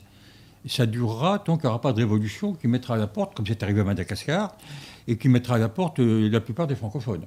Alors, Madagascar, Madagascar a une langue, euh, une langue nationale, le malgache, qui, est, qui est la langue de l'ethnie merne, mais qui est quand même la langue nationale, parce que ce sont les mernes qui dominent. Ce qui fait qu'ils peuvent se passer plus ou moins du français euh, dans leur euh, vie ordinaire. Alors, ils ont fait un effort de reformation français depuis que l'amiral rouge, le bien nommé à mon avis, est parti. Et, euh, mais ils partent de très bas, parce que toute l'élite est réfugiée en France. Les médecins notamment. Les médecins qui étaient francophones par leurs études scientifiques, ils sont en France, ils sont plus à Madagascar. Donc Madagascar est retombé économiquement et linguistiquement très bas, et ça re- il y a des efforts de reprise, mais on part vraiment d'une mauvaise situation. Alors, euh, question supplémentaire, cher Yves Montenay. En dehors de l'anglais, bien sûr, qui concurrence le français en Afrique francophone, euh, l'arabe ne risque-t-il pas de concurrencer le français dans les pays musulmans qui sont quand Ah, même mais tout à euh, la moitié des pays francophones hein. Tout Euh, à, sont, tout à sont- fait. sont Alors, musulmans entièrement, ou presque entièrement, le Sénégal, le- la Mauritanie, le Mali, la le Guinée, Niger, euh, le, le, le Tchad oui. pour moitié. Le, le- le Tchad essentiellement, le Niger, euh, voilà, euh, une partie de, une partie de, de la Côte d'Ivoire. donc l'islam est très présent. donc les, les musulmans, les oulémas, les, les marabouts euh, ne, ne poussent-ils pas à employer l'arabe? Alors l'arabe, pas l'arabe. Alors, pas les marabouts, parce pas, que pas l'arabe. Pas, pas la- pas l'arabe coranique que personne ne parle, qui d'ailleurs est très difficile à comprendre pour un arabe euh, ou un arabisé actuel, mais euh, la langue arabe euh, euh, internationale normalisée qui vient d'Égypte. qu'on appelle l'arabe standard. Mais en fait, c'est l'arabe coranique Standard. L'arabe standard, ça s'appelle. Mettez une pièce, une- vous avez parlé un anglicisme. Non, standard est un mot français. Standard C'est un mot anglais. Non, il y a des mots qui sont dans les deux Mais langues, non, il y en a plein. C'est un mot anglais, c'est un anglicisme, désolé de vous le dire. Standard est un mot anglais, ça n'existe pas en français. Standard, standardisé, euh, c'est un mot, c'est un mot. vous- je vous- vois pas en quoi il est- je vois pas en quoi il est Vous- anglais. Vous, pouvez bah, parce qu'il est anglais, c'est tout. C'est- un mot anglais adopté en français. Voilà. Euh, bon, continuons. Alors, non pas nous sur, sur ce standard, mais c'est un mot anglais. Voilà. Donc, effectivement, il y a deux offensives en faveur de l'arabe. Euh, Une troisième petite dont je vais parler. La principale, c'est celle des, des djihadistes, c'est-à-dire quand les djihadistes prennent le contrôle euh, de villages comme c'est fréquent en ce moment. Ils commencent par menacer l'instituteur euh, qui s'en va à toute vitesse ou il le tue. Et à la place, ils, fait- ils mettent une école coranique. Alors, l'école coranique, c'est une catastrophe à beaucoup de points de vue. D'abord, les filles n'y vont pas, donc les filles restent analphabètes. Deuxièmement, c'est l'arabe coranique qui qui n'est d'aucun usage. Et, et donc, on répète le Coran. Et l'argument, c'est que, euh, parents, si vos enfants connaissent le Coran par cœur, vous, vous parents, vous irez au paradis. C'est un argument puissant.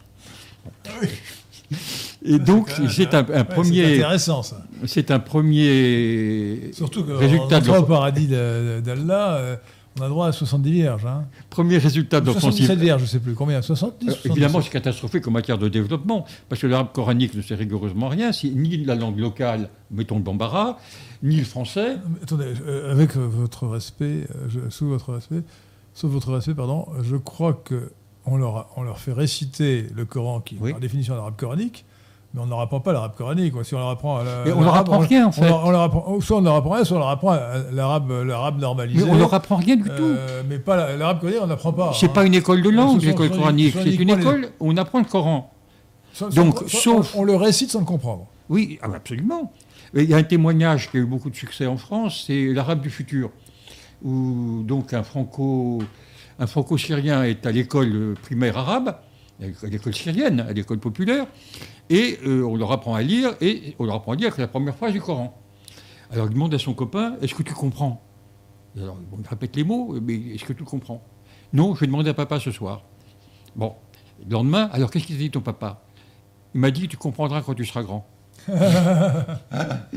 Donc, ce n'est pas la langue parlée, mais c'est celle, celle de l'école, de certaines écoles, et surtout de l'école coranique. Non, je vous dis, je, vous dis, je, je- je suis à peu près certain qu'en dehors de la récitation du Coran, on n'apprend pas l'arabe coranique. Mais on n'apprend rien à l'école coranique. Bon. Alors, il y a des écoles qui sont différentes.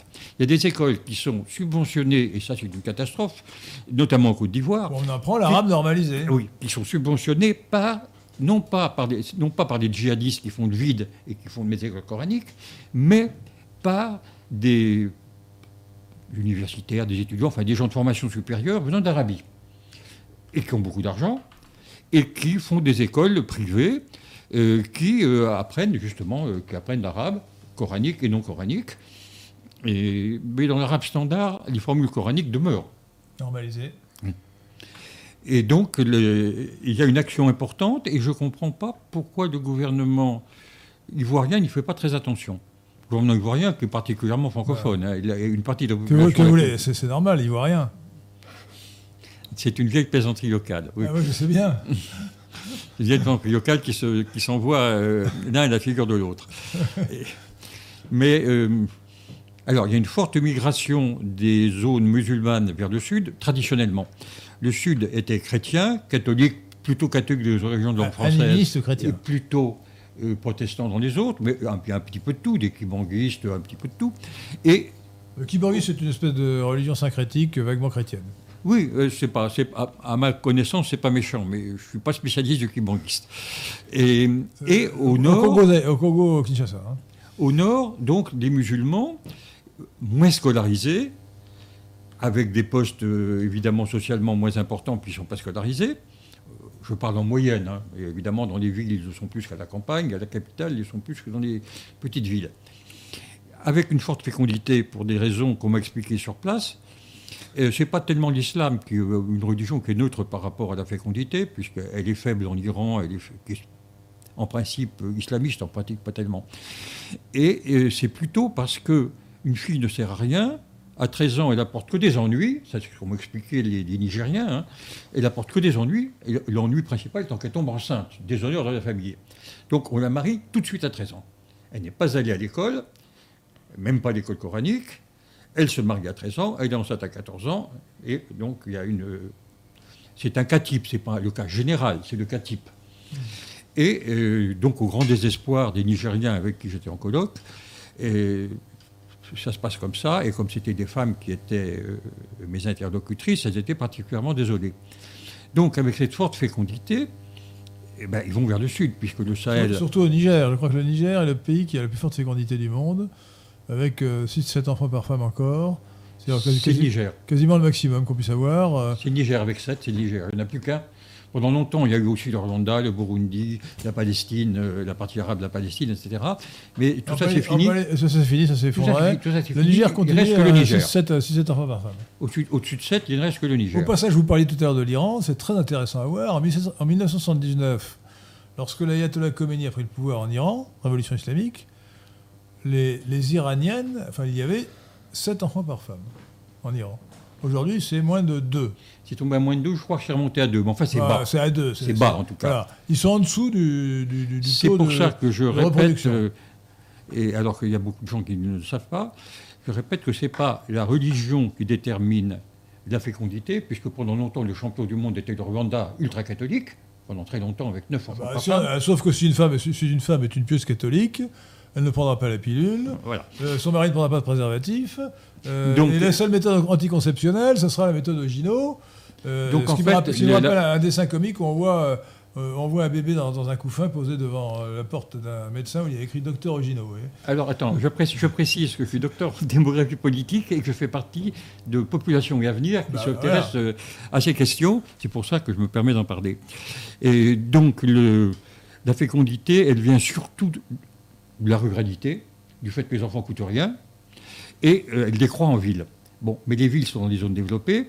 Les zones développées sont des zones chrétiennes, mais elles sont maintenant soumises ou les- elles sont plus ou moins submergées par des gens qui viennent du Nord, qui sont musulmans, qui n'ont pas, euh, soit pas assez de pluie, soit une guerre civile, enfin il y a- des raisons qui font qu'ils Voilà. ne peuvent plus vivre sur leur champ, ne serait-ce que de... Non, de- mais, Et euh, ils vont vont- dans les villes du Sud. l'isla- L'islam progresse vers le sud en Afrique noire, comme il le fait depuis longtemps, non seulement à cause de la démographie, mais aussi à cause du prosélytisme et de, de la Le conquête. prosélytisme, c'est moins évident.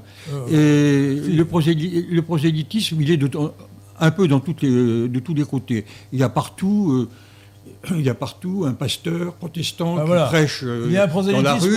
Il y a un imam, il y a un prêtre Ah. catholique. Enfin, c'est et c'est vraiment, Non, ce le- sont, le- ce sont des croyants. Rassurez-vous, rassurez-vous, depuis Vatican II, euh, on ne fait plus de prosélytisme dans l'Église catholique. Euh, Malheureusement, Alors, l'Église catholique ne fait plus euh, de mais prosélytisme les protestants, au pays, les protestants pentecôtistes font euh, du prosélytisme avec beaucoup de succès. Ils convertissent même des musulmans. Oui, les évangélistes, tout à fait. Il y a une partie, il y a une partie Ah, très minoritaire mais croissante de Marocains et d'Algériens qui sont évangélistes, oui. oui. et qui sont d'ailleurs persécutés, surtout en Algérie.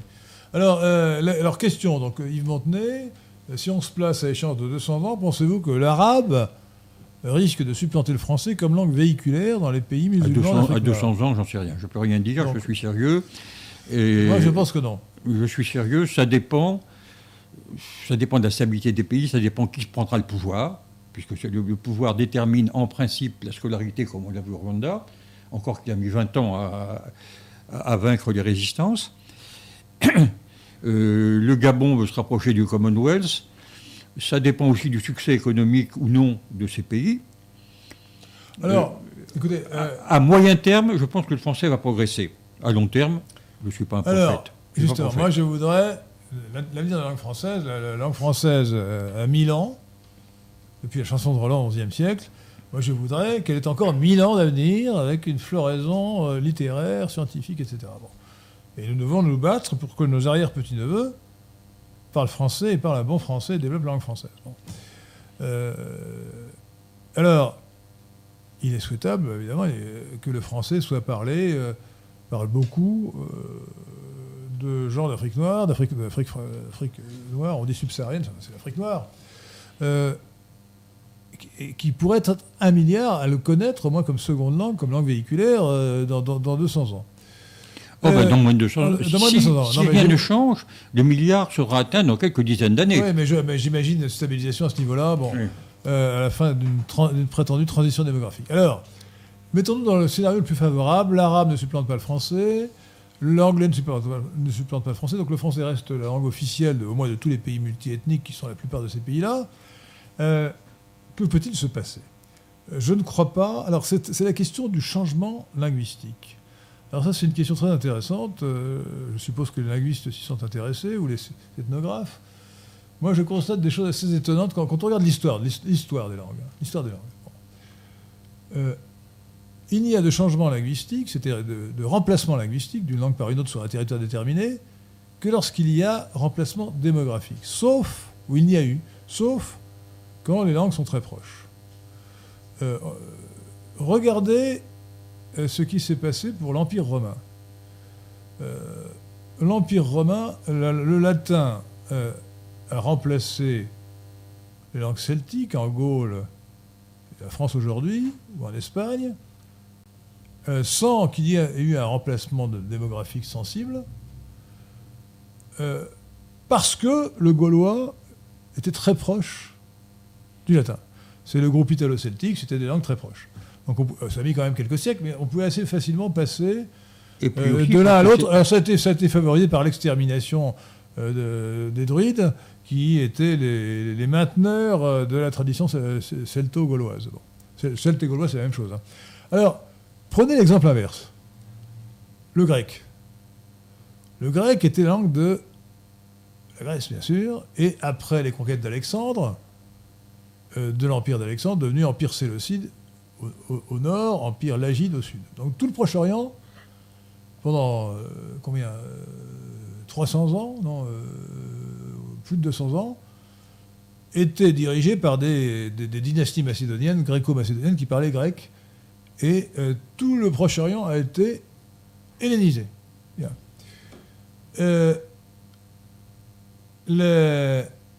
Euh, les Romains, quand ils ont conquis le Proche-Orient, non pas, ils emploient évidemment le latin comme langue administrative, mais ils n'ont pas du tout freiné cette hellénisation. Le, grec était la langue de culture et l'hellénisation a continué sous l'Empire romain. Et donc ensuite sous l'Empire byzantin, évidemment, qui, avait pris le grec euh, à la place du latin, donc jusqu'aux jusqu conquêtes musulmanes à partir de 632, la mort de, la Mahomet. Euh, eh bien, il ne reste rien de cela. Le grec a totalement disparu au Proche-Orient.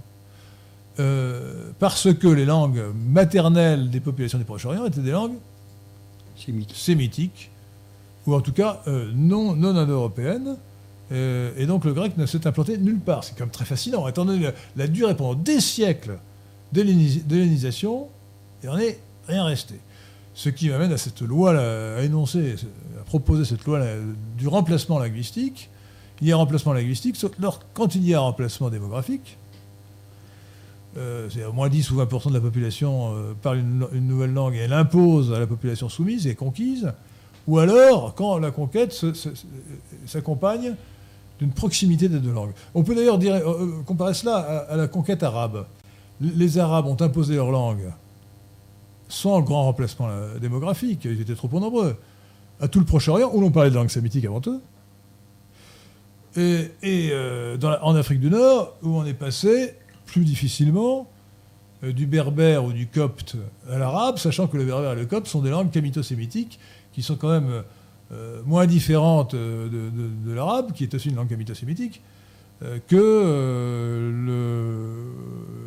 l'araméen, parlé autrefois au Proche-Orient, n'était proche du grec.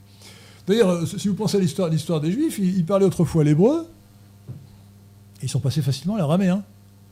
Parce que l'araméen, le, Christ parlait euh, avec comme langue maternelle l'araméen. C'est pour ça qu'il dit sur la croix Eli, Eli, lama sabachthani, mon Dieu, mon Dieu, pourquoi m'as-tu abandonné? Il le dit en araméen.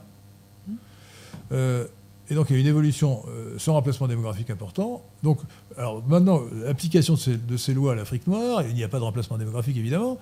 Donc peut-on imaginer dans des conditions nouvelles qui seront celles des médias, qui sont celles de, l'instruction publique généralisée ou de plus en plus généralisée, des médias écrits et oraux, euh, qu'il y ait remplacement linguistique sans remplacement démographique avec des langues d'origine qui sont complètement différentes. entre le bambara et le wolof d'un côté et le français de l'autre, il n'y a aucune euh, contiguïté. Donc euh, peut-on imaginer remplacement linguistique? Moi, j'ai tendance à ne pas le croire. J'ai tendance à penser que le français ne peut se maintenir que comme le latin pendant longtemps, euh, comme le sanskrit euh, en Inde d'ailleurs, euh, comme langue véhiculaire, comme langue de culture, comme langue, comme langue d'administration, mais pas comme langue maternelle, de, sauf une petite minorité de, la population. Quand je dis une petite minorité, je, rappelle l'exemple que j'ai tout à l'heure de, Jules César, dont la langue maternelle était le, était le, était le grec. Mais c'est pas pour ça que les, les Romains sont mis à parler grec. Donc mon hypothèse, mais euh, vous pouvez en avoir d'autres, c'est que même dans les scénarios favorables où le français n'est pas évincé par l'anglais ni par l'arabe, ce milliard d'habitants de, l'Afrique francophone pourra continuer à utiliser le, français, mais uniquement comme langue de culture, comme langue d'administration, comme langue euh, de véhiculaire, et non point comme langue maternelle. Alors il y a deux autres phénomènes qui jouent au contraire dans d'autres sens. Le premier, c'est l'ascension sociale. Euh, si le Proche-Orient est passé de l'araméen à l'arabe, c'est pour des raisons d'ascension sociale. pourquoi des Africains passent au français C'est pour des raisons d'ascension sociale. Et il y a même des exemples de... Euh, euh, on dit, je prends des mots locaux africains, hein, la petite bonne qui vient du village et qui veut se placer en ville, c'est du français. que c'est du français. C'est du hein. français traditionnel. C'est du, français un peu, un, peu désuet parce que c'est méprisant. Qui veut se placer en mais euh, c'est français. Qui veut se placer en ville. Elle, est, elle n'est recrutée que si elle parle français parce qu'on veut qu'elle parle français aux enfants. Donc, au village, des futures petites bonnes potassent leur français pour pouvoir avoir un poste en ville. Ça, c'est une chose. Deuxièmement, il y a quand même deux périodes dans l'histoire linguistique du monde. Il y a la période scolarisée et la période non, scolarisée. c'est vrai, ça, peut, ça, peut, tout changer. Et alors, après, qui décide de la langue de l'école? Et comme je le disais tout à l'heure, la langue de l'école s'impose en général au bout de trois générations. Alors, il y a des nuances, si dans la rue on doit parler autre chose, il y a des nuances, mais en gros, c'est valable dans des contextes extrêmement différents les uns des autres. Les copains parlent la langue de l'école entre eux en, récré, ils reparlent la langue familiale quand ils rentrent chez eux, mais quand ils deviennent parents à leur tour, ils parlent la langue de l'école à leurs enfants, mais on parle encore la langue locale aux grands-parents, et quand les grands-parents disparaissent, c'est fini. Moi, j'ai tendance à penser que l'attachement à la langue ethnique, identitaire, sera trop fort pour que le français devienne langue maternelle. Mais supposons même que vous ayez raison. que vous ayez raison. Prenons l'hypothèse où le, français deviendrait langue maternelle euh, d'une grande partie des euh, populations d'Afrique noire. Je me demande si ce serait une bonne chose, parce qu'à ce moment-là, je crois que pour des raisons, euh, pour des raisons génétiques tout simplement, le français évoluerait gravement et se transformerait. les locuteurs non, non, non européens venant de populations parlant des langues ouest-africaines ou centrafricaines euh, de, de, races totalement différentes de la nôtre, qui est la race caucasoïde, euh, transformeraient la langue pour l'adapter à leur propre euh, identité, Ça, identité vrai raciale. au niveau argotique, c'est-à-dire même, même, pas au niveau argotique. Donc je pense qu'à ce moment-là, ça ne serait pas exactement la créolisation dont parle cet imbécile de Mélenchon de, manière stupide, puisque la créolisation, c'est la forme. Alors, je fais, une parenthèse. euh, parce que nous pourrions dire un mot du, créole, parce qu'il y a des créoles français. Le créole, du point de vue linguistique, c'est euh, la transformation d'un pidgin en langue nationale. Lorsque des populations diverses ont besoin de parler la même langue, elles fabriquent euh, un sabir qu'on appelle le pidgin. C'est un terme linguistique qui vient d'anglais. Il y, a d'ailleurs, des, il y a des créoles dans Euh, toutes, les, alors, de toutes le- les le- langues, le- dans tous le- les pays du monde. Le, pidgin, à la génération suivante, s'il devient la langue le maternelle, à ce moment ça devient un créole. C'est une langue nouvelle. Une langue nouvelle, le, français, créole, le créole qu'on parle à la Martinique, euh, c'est pas du français. C'est une langue qui vient peut-être du français, mais qui a d'ailleurs un, un substrat euh, de langue ouest-africaine non négligeable. Euh, et, et donc c'est une autre langue avec une phonétique complètement différente, une grammaire complètement déstructurée. Euh, donc, euh, donc, le vocabulaire est plus ou moins, euh, vient essentiellement du français, mais il est complètement déformé. Donc ça n'est plus du français, bien qu'on prétende que l'englober dans la francophonie. Euh, alors la question, euh, il, peut, y avoir du pidgin et du créole, parce que si plusieurs ethnies dont la langue maternelle est différente, la langue ethnique est différente, se mettent à parler français entre elles, euh, le français sera déformé pour devenir un pidgin, et s'il est adopté comme langue maternelle, ça deviendra un créole qui ne sera plus du français. Peut-il y avoir donc pidginis- pidginisation et créolisation du français euh, en quelques générations, ce qui fait que la francophonie n'aura pas gagné grand-chose, elle aura gagné, euh, euh, elle, aura gagné d'avoir un milliard de gens qui parleront un créole vaguement, francophone, mais qui sera très loin de, de- de- de la belle langue de, Jean Racine, de Yves Montenay, d'Henri Lesquin, de Maurice Seclin, de Pierre de Tirmont. Alors c'est un, et de vous, chers auditeurs de, c'est un phénomène qui est très étudié parce que, euh, alors on peut appeler ça de l'argot, on peut appeler ça des variantes, on peut appeler ça du français local. Et d'ailleurs, les noms reflètent des oppositions politiques. Parce qu'il y a, euh, moi, je, je considère, pour parler brutalement, qu'il y a des traîtres euh, français, Des traîtres, il faut le dire. des, des traîtres Des félons. Des, fé- des félons.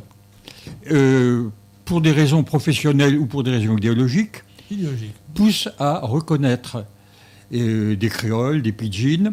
Je croyais que pidgin était un mot anglais, mais euh, Pidgin, c'est un mot anglais. hein, Oui, c'est un mot anglais.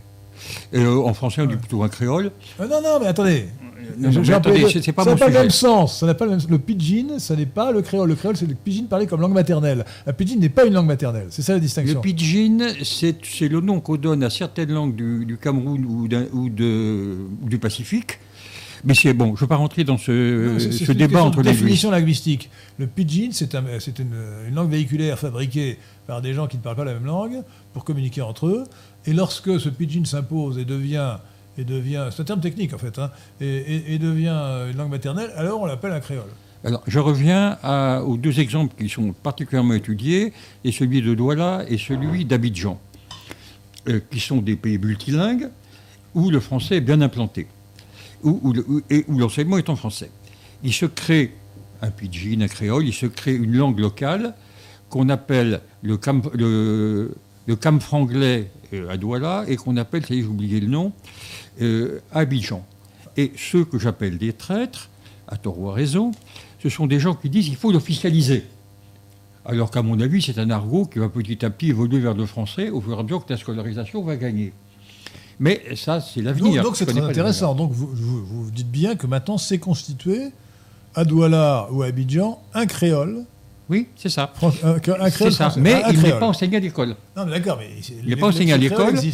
Et euh, il y a une discussion, les linguistes, pour le plaisir d'avoir des commandes de dictionnaires, de manuels, etc., c'est-à-dire ce qu'on appelle les raisons professionnelles, ou par idéologie pour casser le français, qui est une langue coloniale, etc., pour des raisons, pour ces deux raisons, beaucoup de linguistes, y compris français, disent qu'il faut officialiser ça.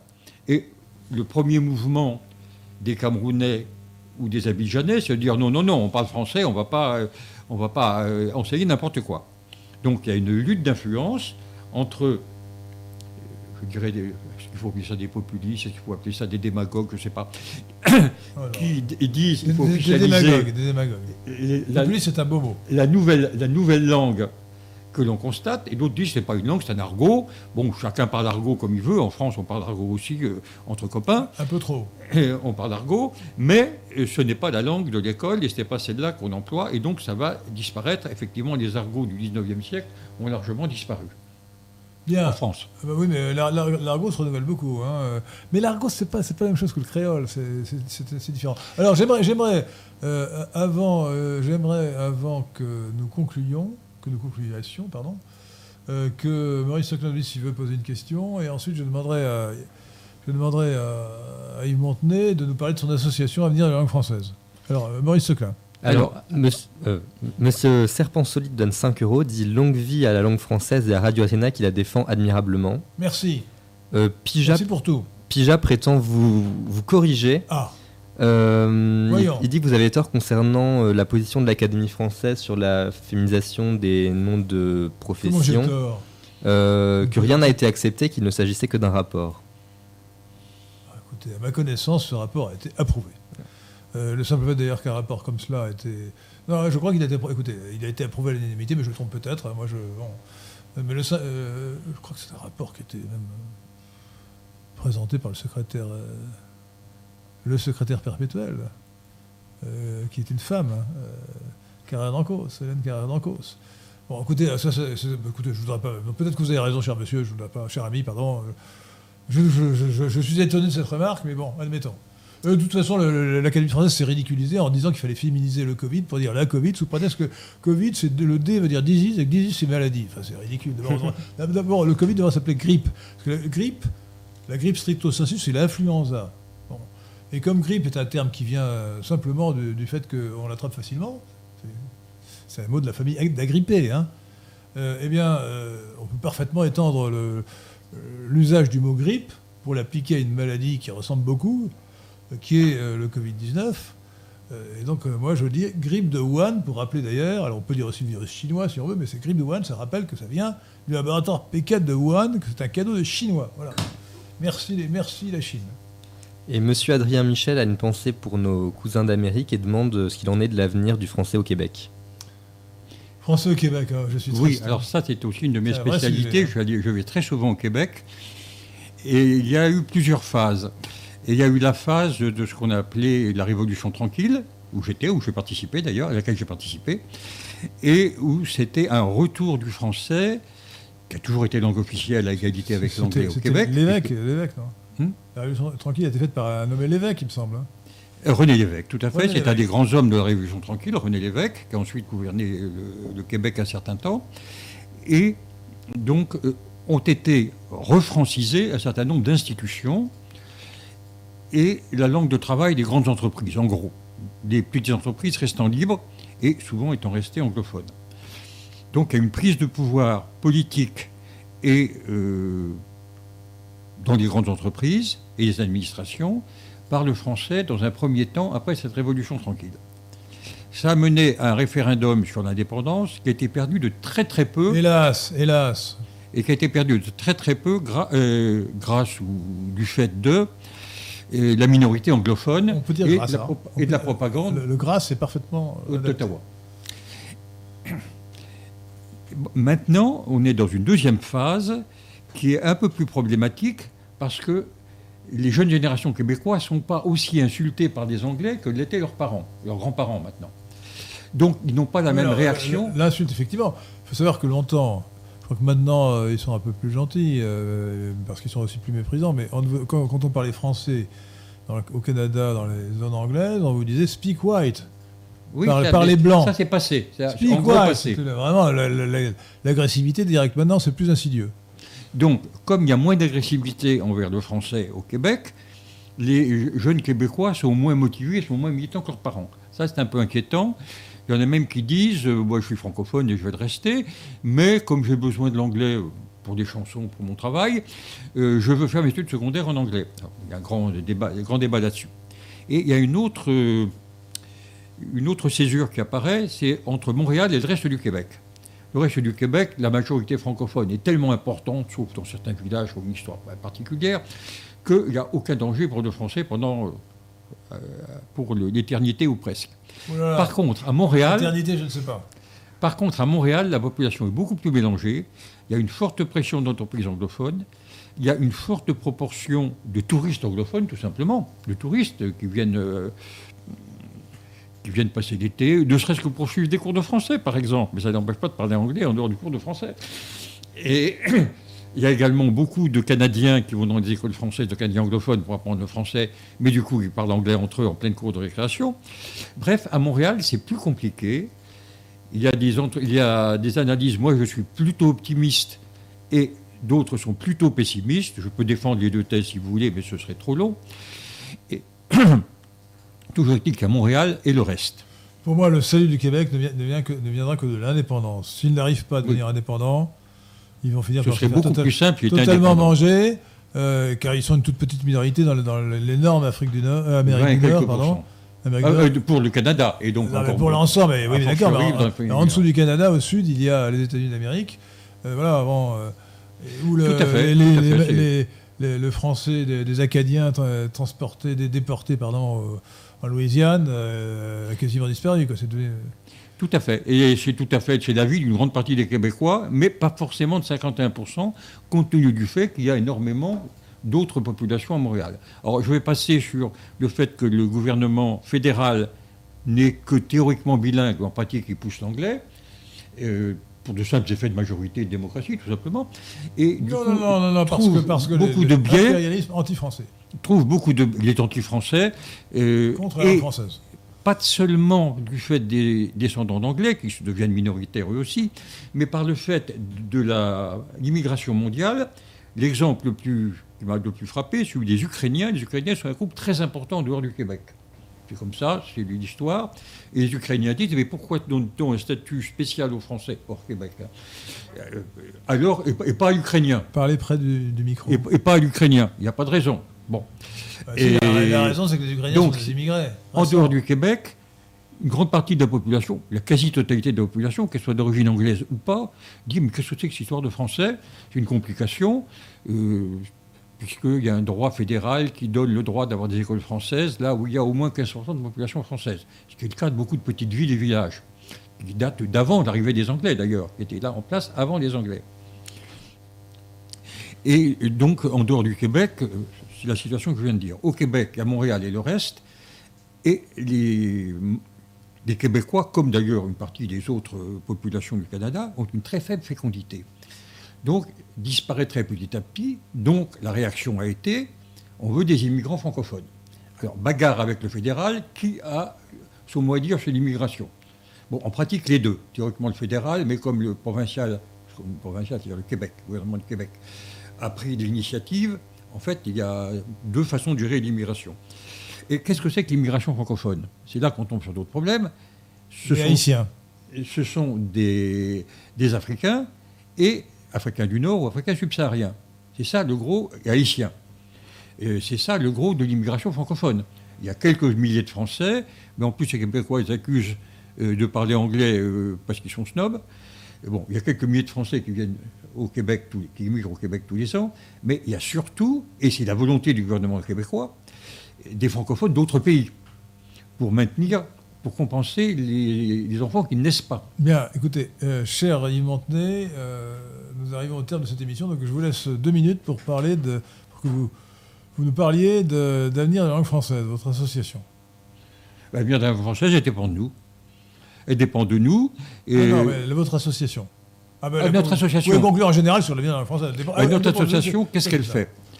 Euh, Elle fait euh, ce qu'elle peut, c'est-à-dire une petite association qui n'a pas énormément de moyens, bien qu'elle soit subventionnée par le gouvernement français et par la famille de Philippe Rossillon, que certains de vous connaissent probablement. Qui meurt, je crois, il y a donc, avec, hein. avec ces faibles moyens, que j'ai optimisés personnellement en me battant pour qu'il n'y ait plus de bureaux, plus de photocopieurs, plus rien, et donc plus de frais. Et donc, je nous donne des moyens pour faire autre chose faire des sondages, pour faire des articles, des publications, etc. Qu'est-ce qu'elle fait? Elle fait des publications, elle euh, motive comme elle peut ses membres et les membres d'autres associations, parce que c'est l'association la plus importante. C'est la numéro 2, mais la numéro 1 ne s'occupe pas de ça.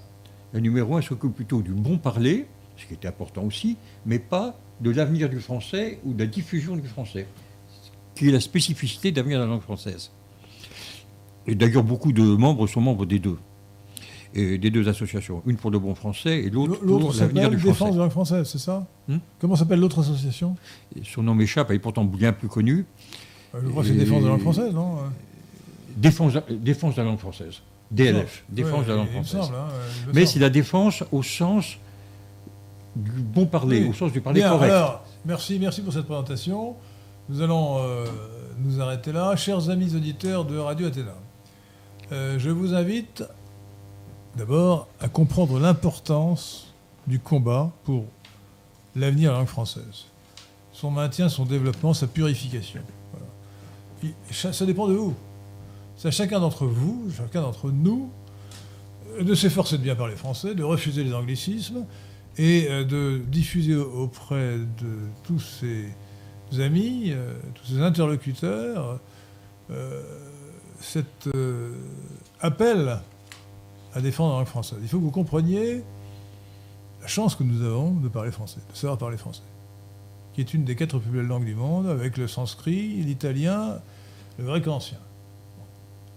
C'est une chance inouïe. Alors, n'utilisez pas d'anglicisme, même sur les réseaux sociaux, c'est très à la mode.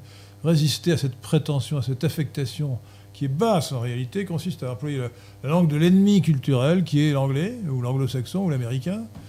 Résistez à l'impérialisme culturel anglo-saxon, et faites un effort pour votre propre langue, pour bien la parler, et faites un effort pour agir en faveur de la langue française.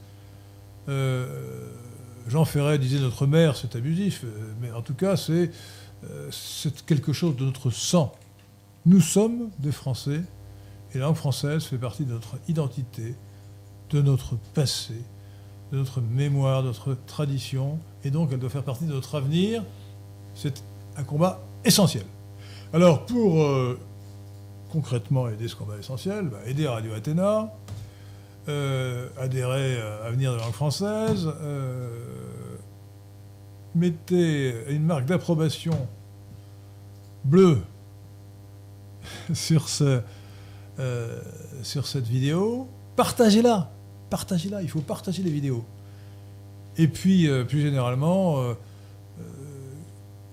faites connaissance, ou faites, faites faire connaissance de tous les écrits que nous diffusons et que tous les, toutes les vidéos que nous diffusons, les émissions que nous faisons. Alors, nous avons trois chaînes YouTube, hein, le- celle-ci, Radio Athéna, mais nous avons aussi la chaîne Henri de Lesquin et la chaîne Carrefour de l'Horloge, plus une chaîne BitChute, plus une chaîne, une chaîne Odyssée, plus euh, deux sites, dont lesquin.fr, lesquen.fr et euh, natlib.fr. Sans oublier, bien sûr, pour revenir à la langue française, l'autre site que vous avez cité, qui est votre site géopolitique, yvesmontenay.fr. Merci, je compte sur vous, et surtout, la langue française compte sur vous. Merci, chers amis de la résistance française et de la réaction républicaine. À bientôt. Merci.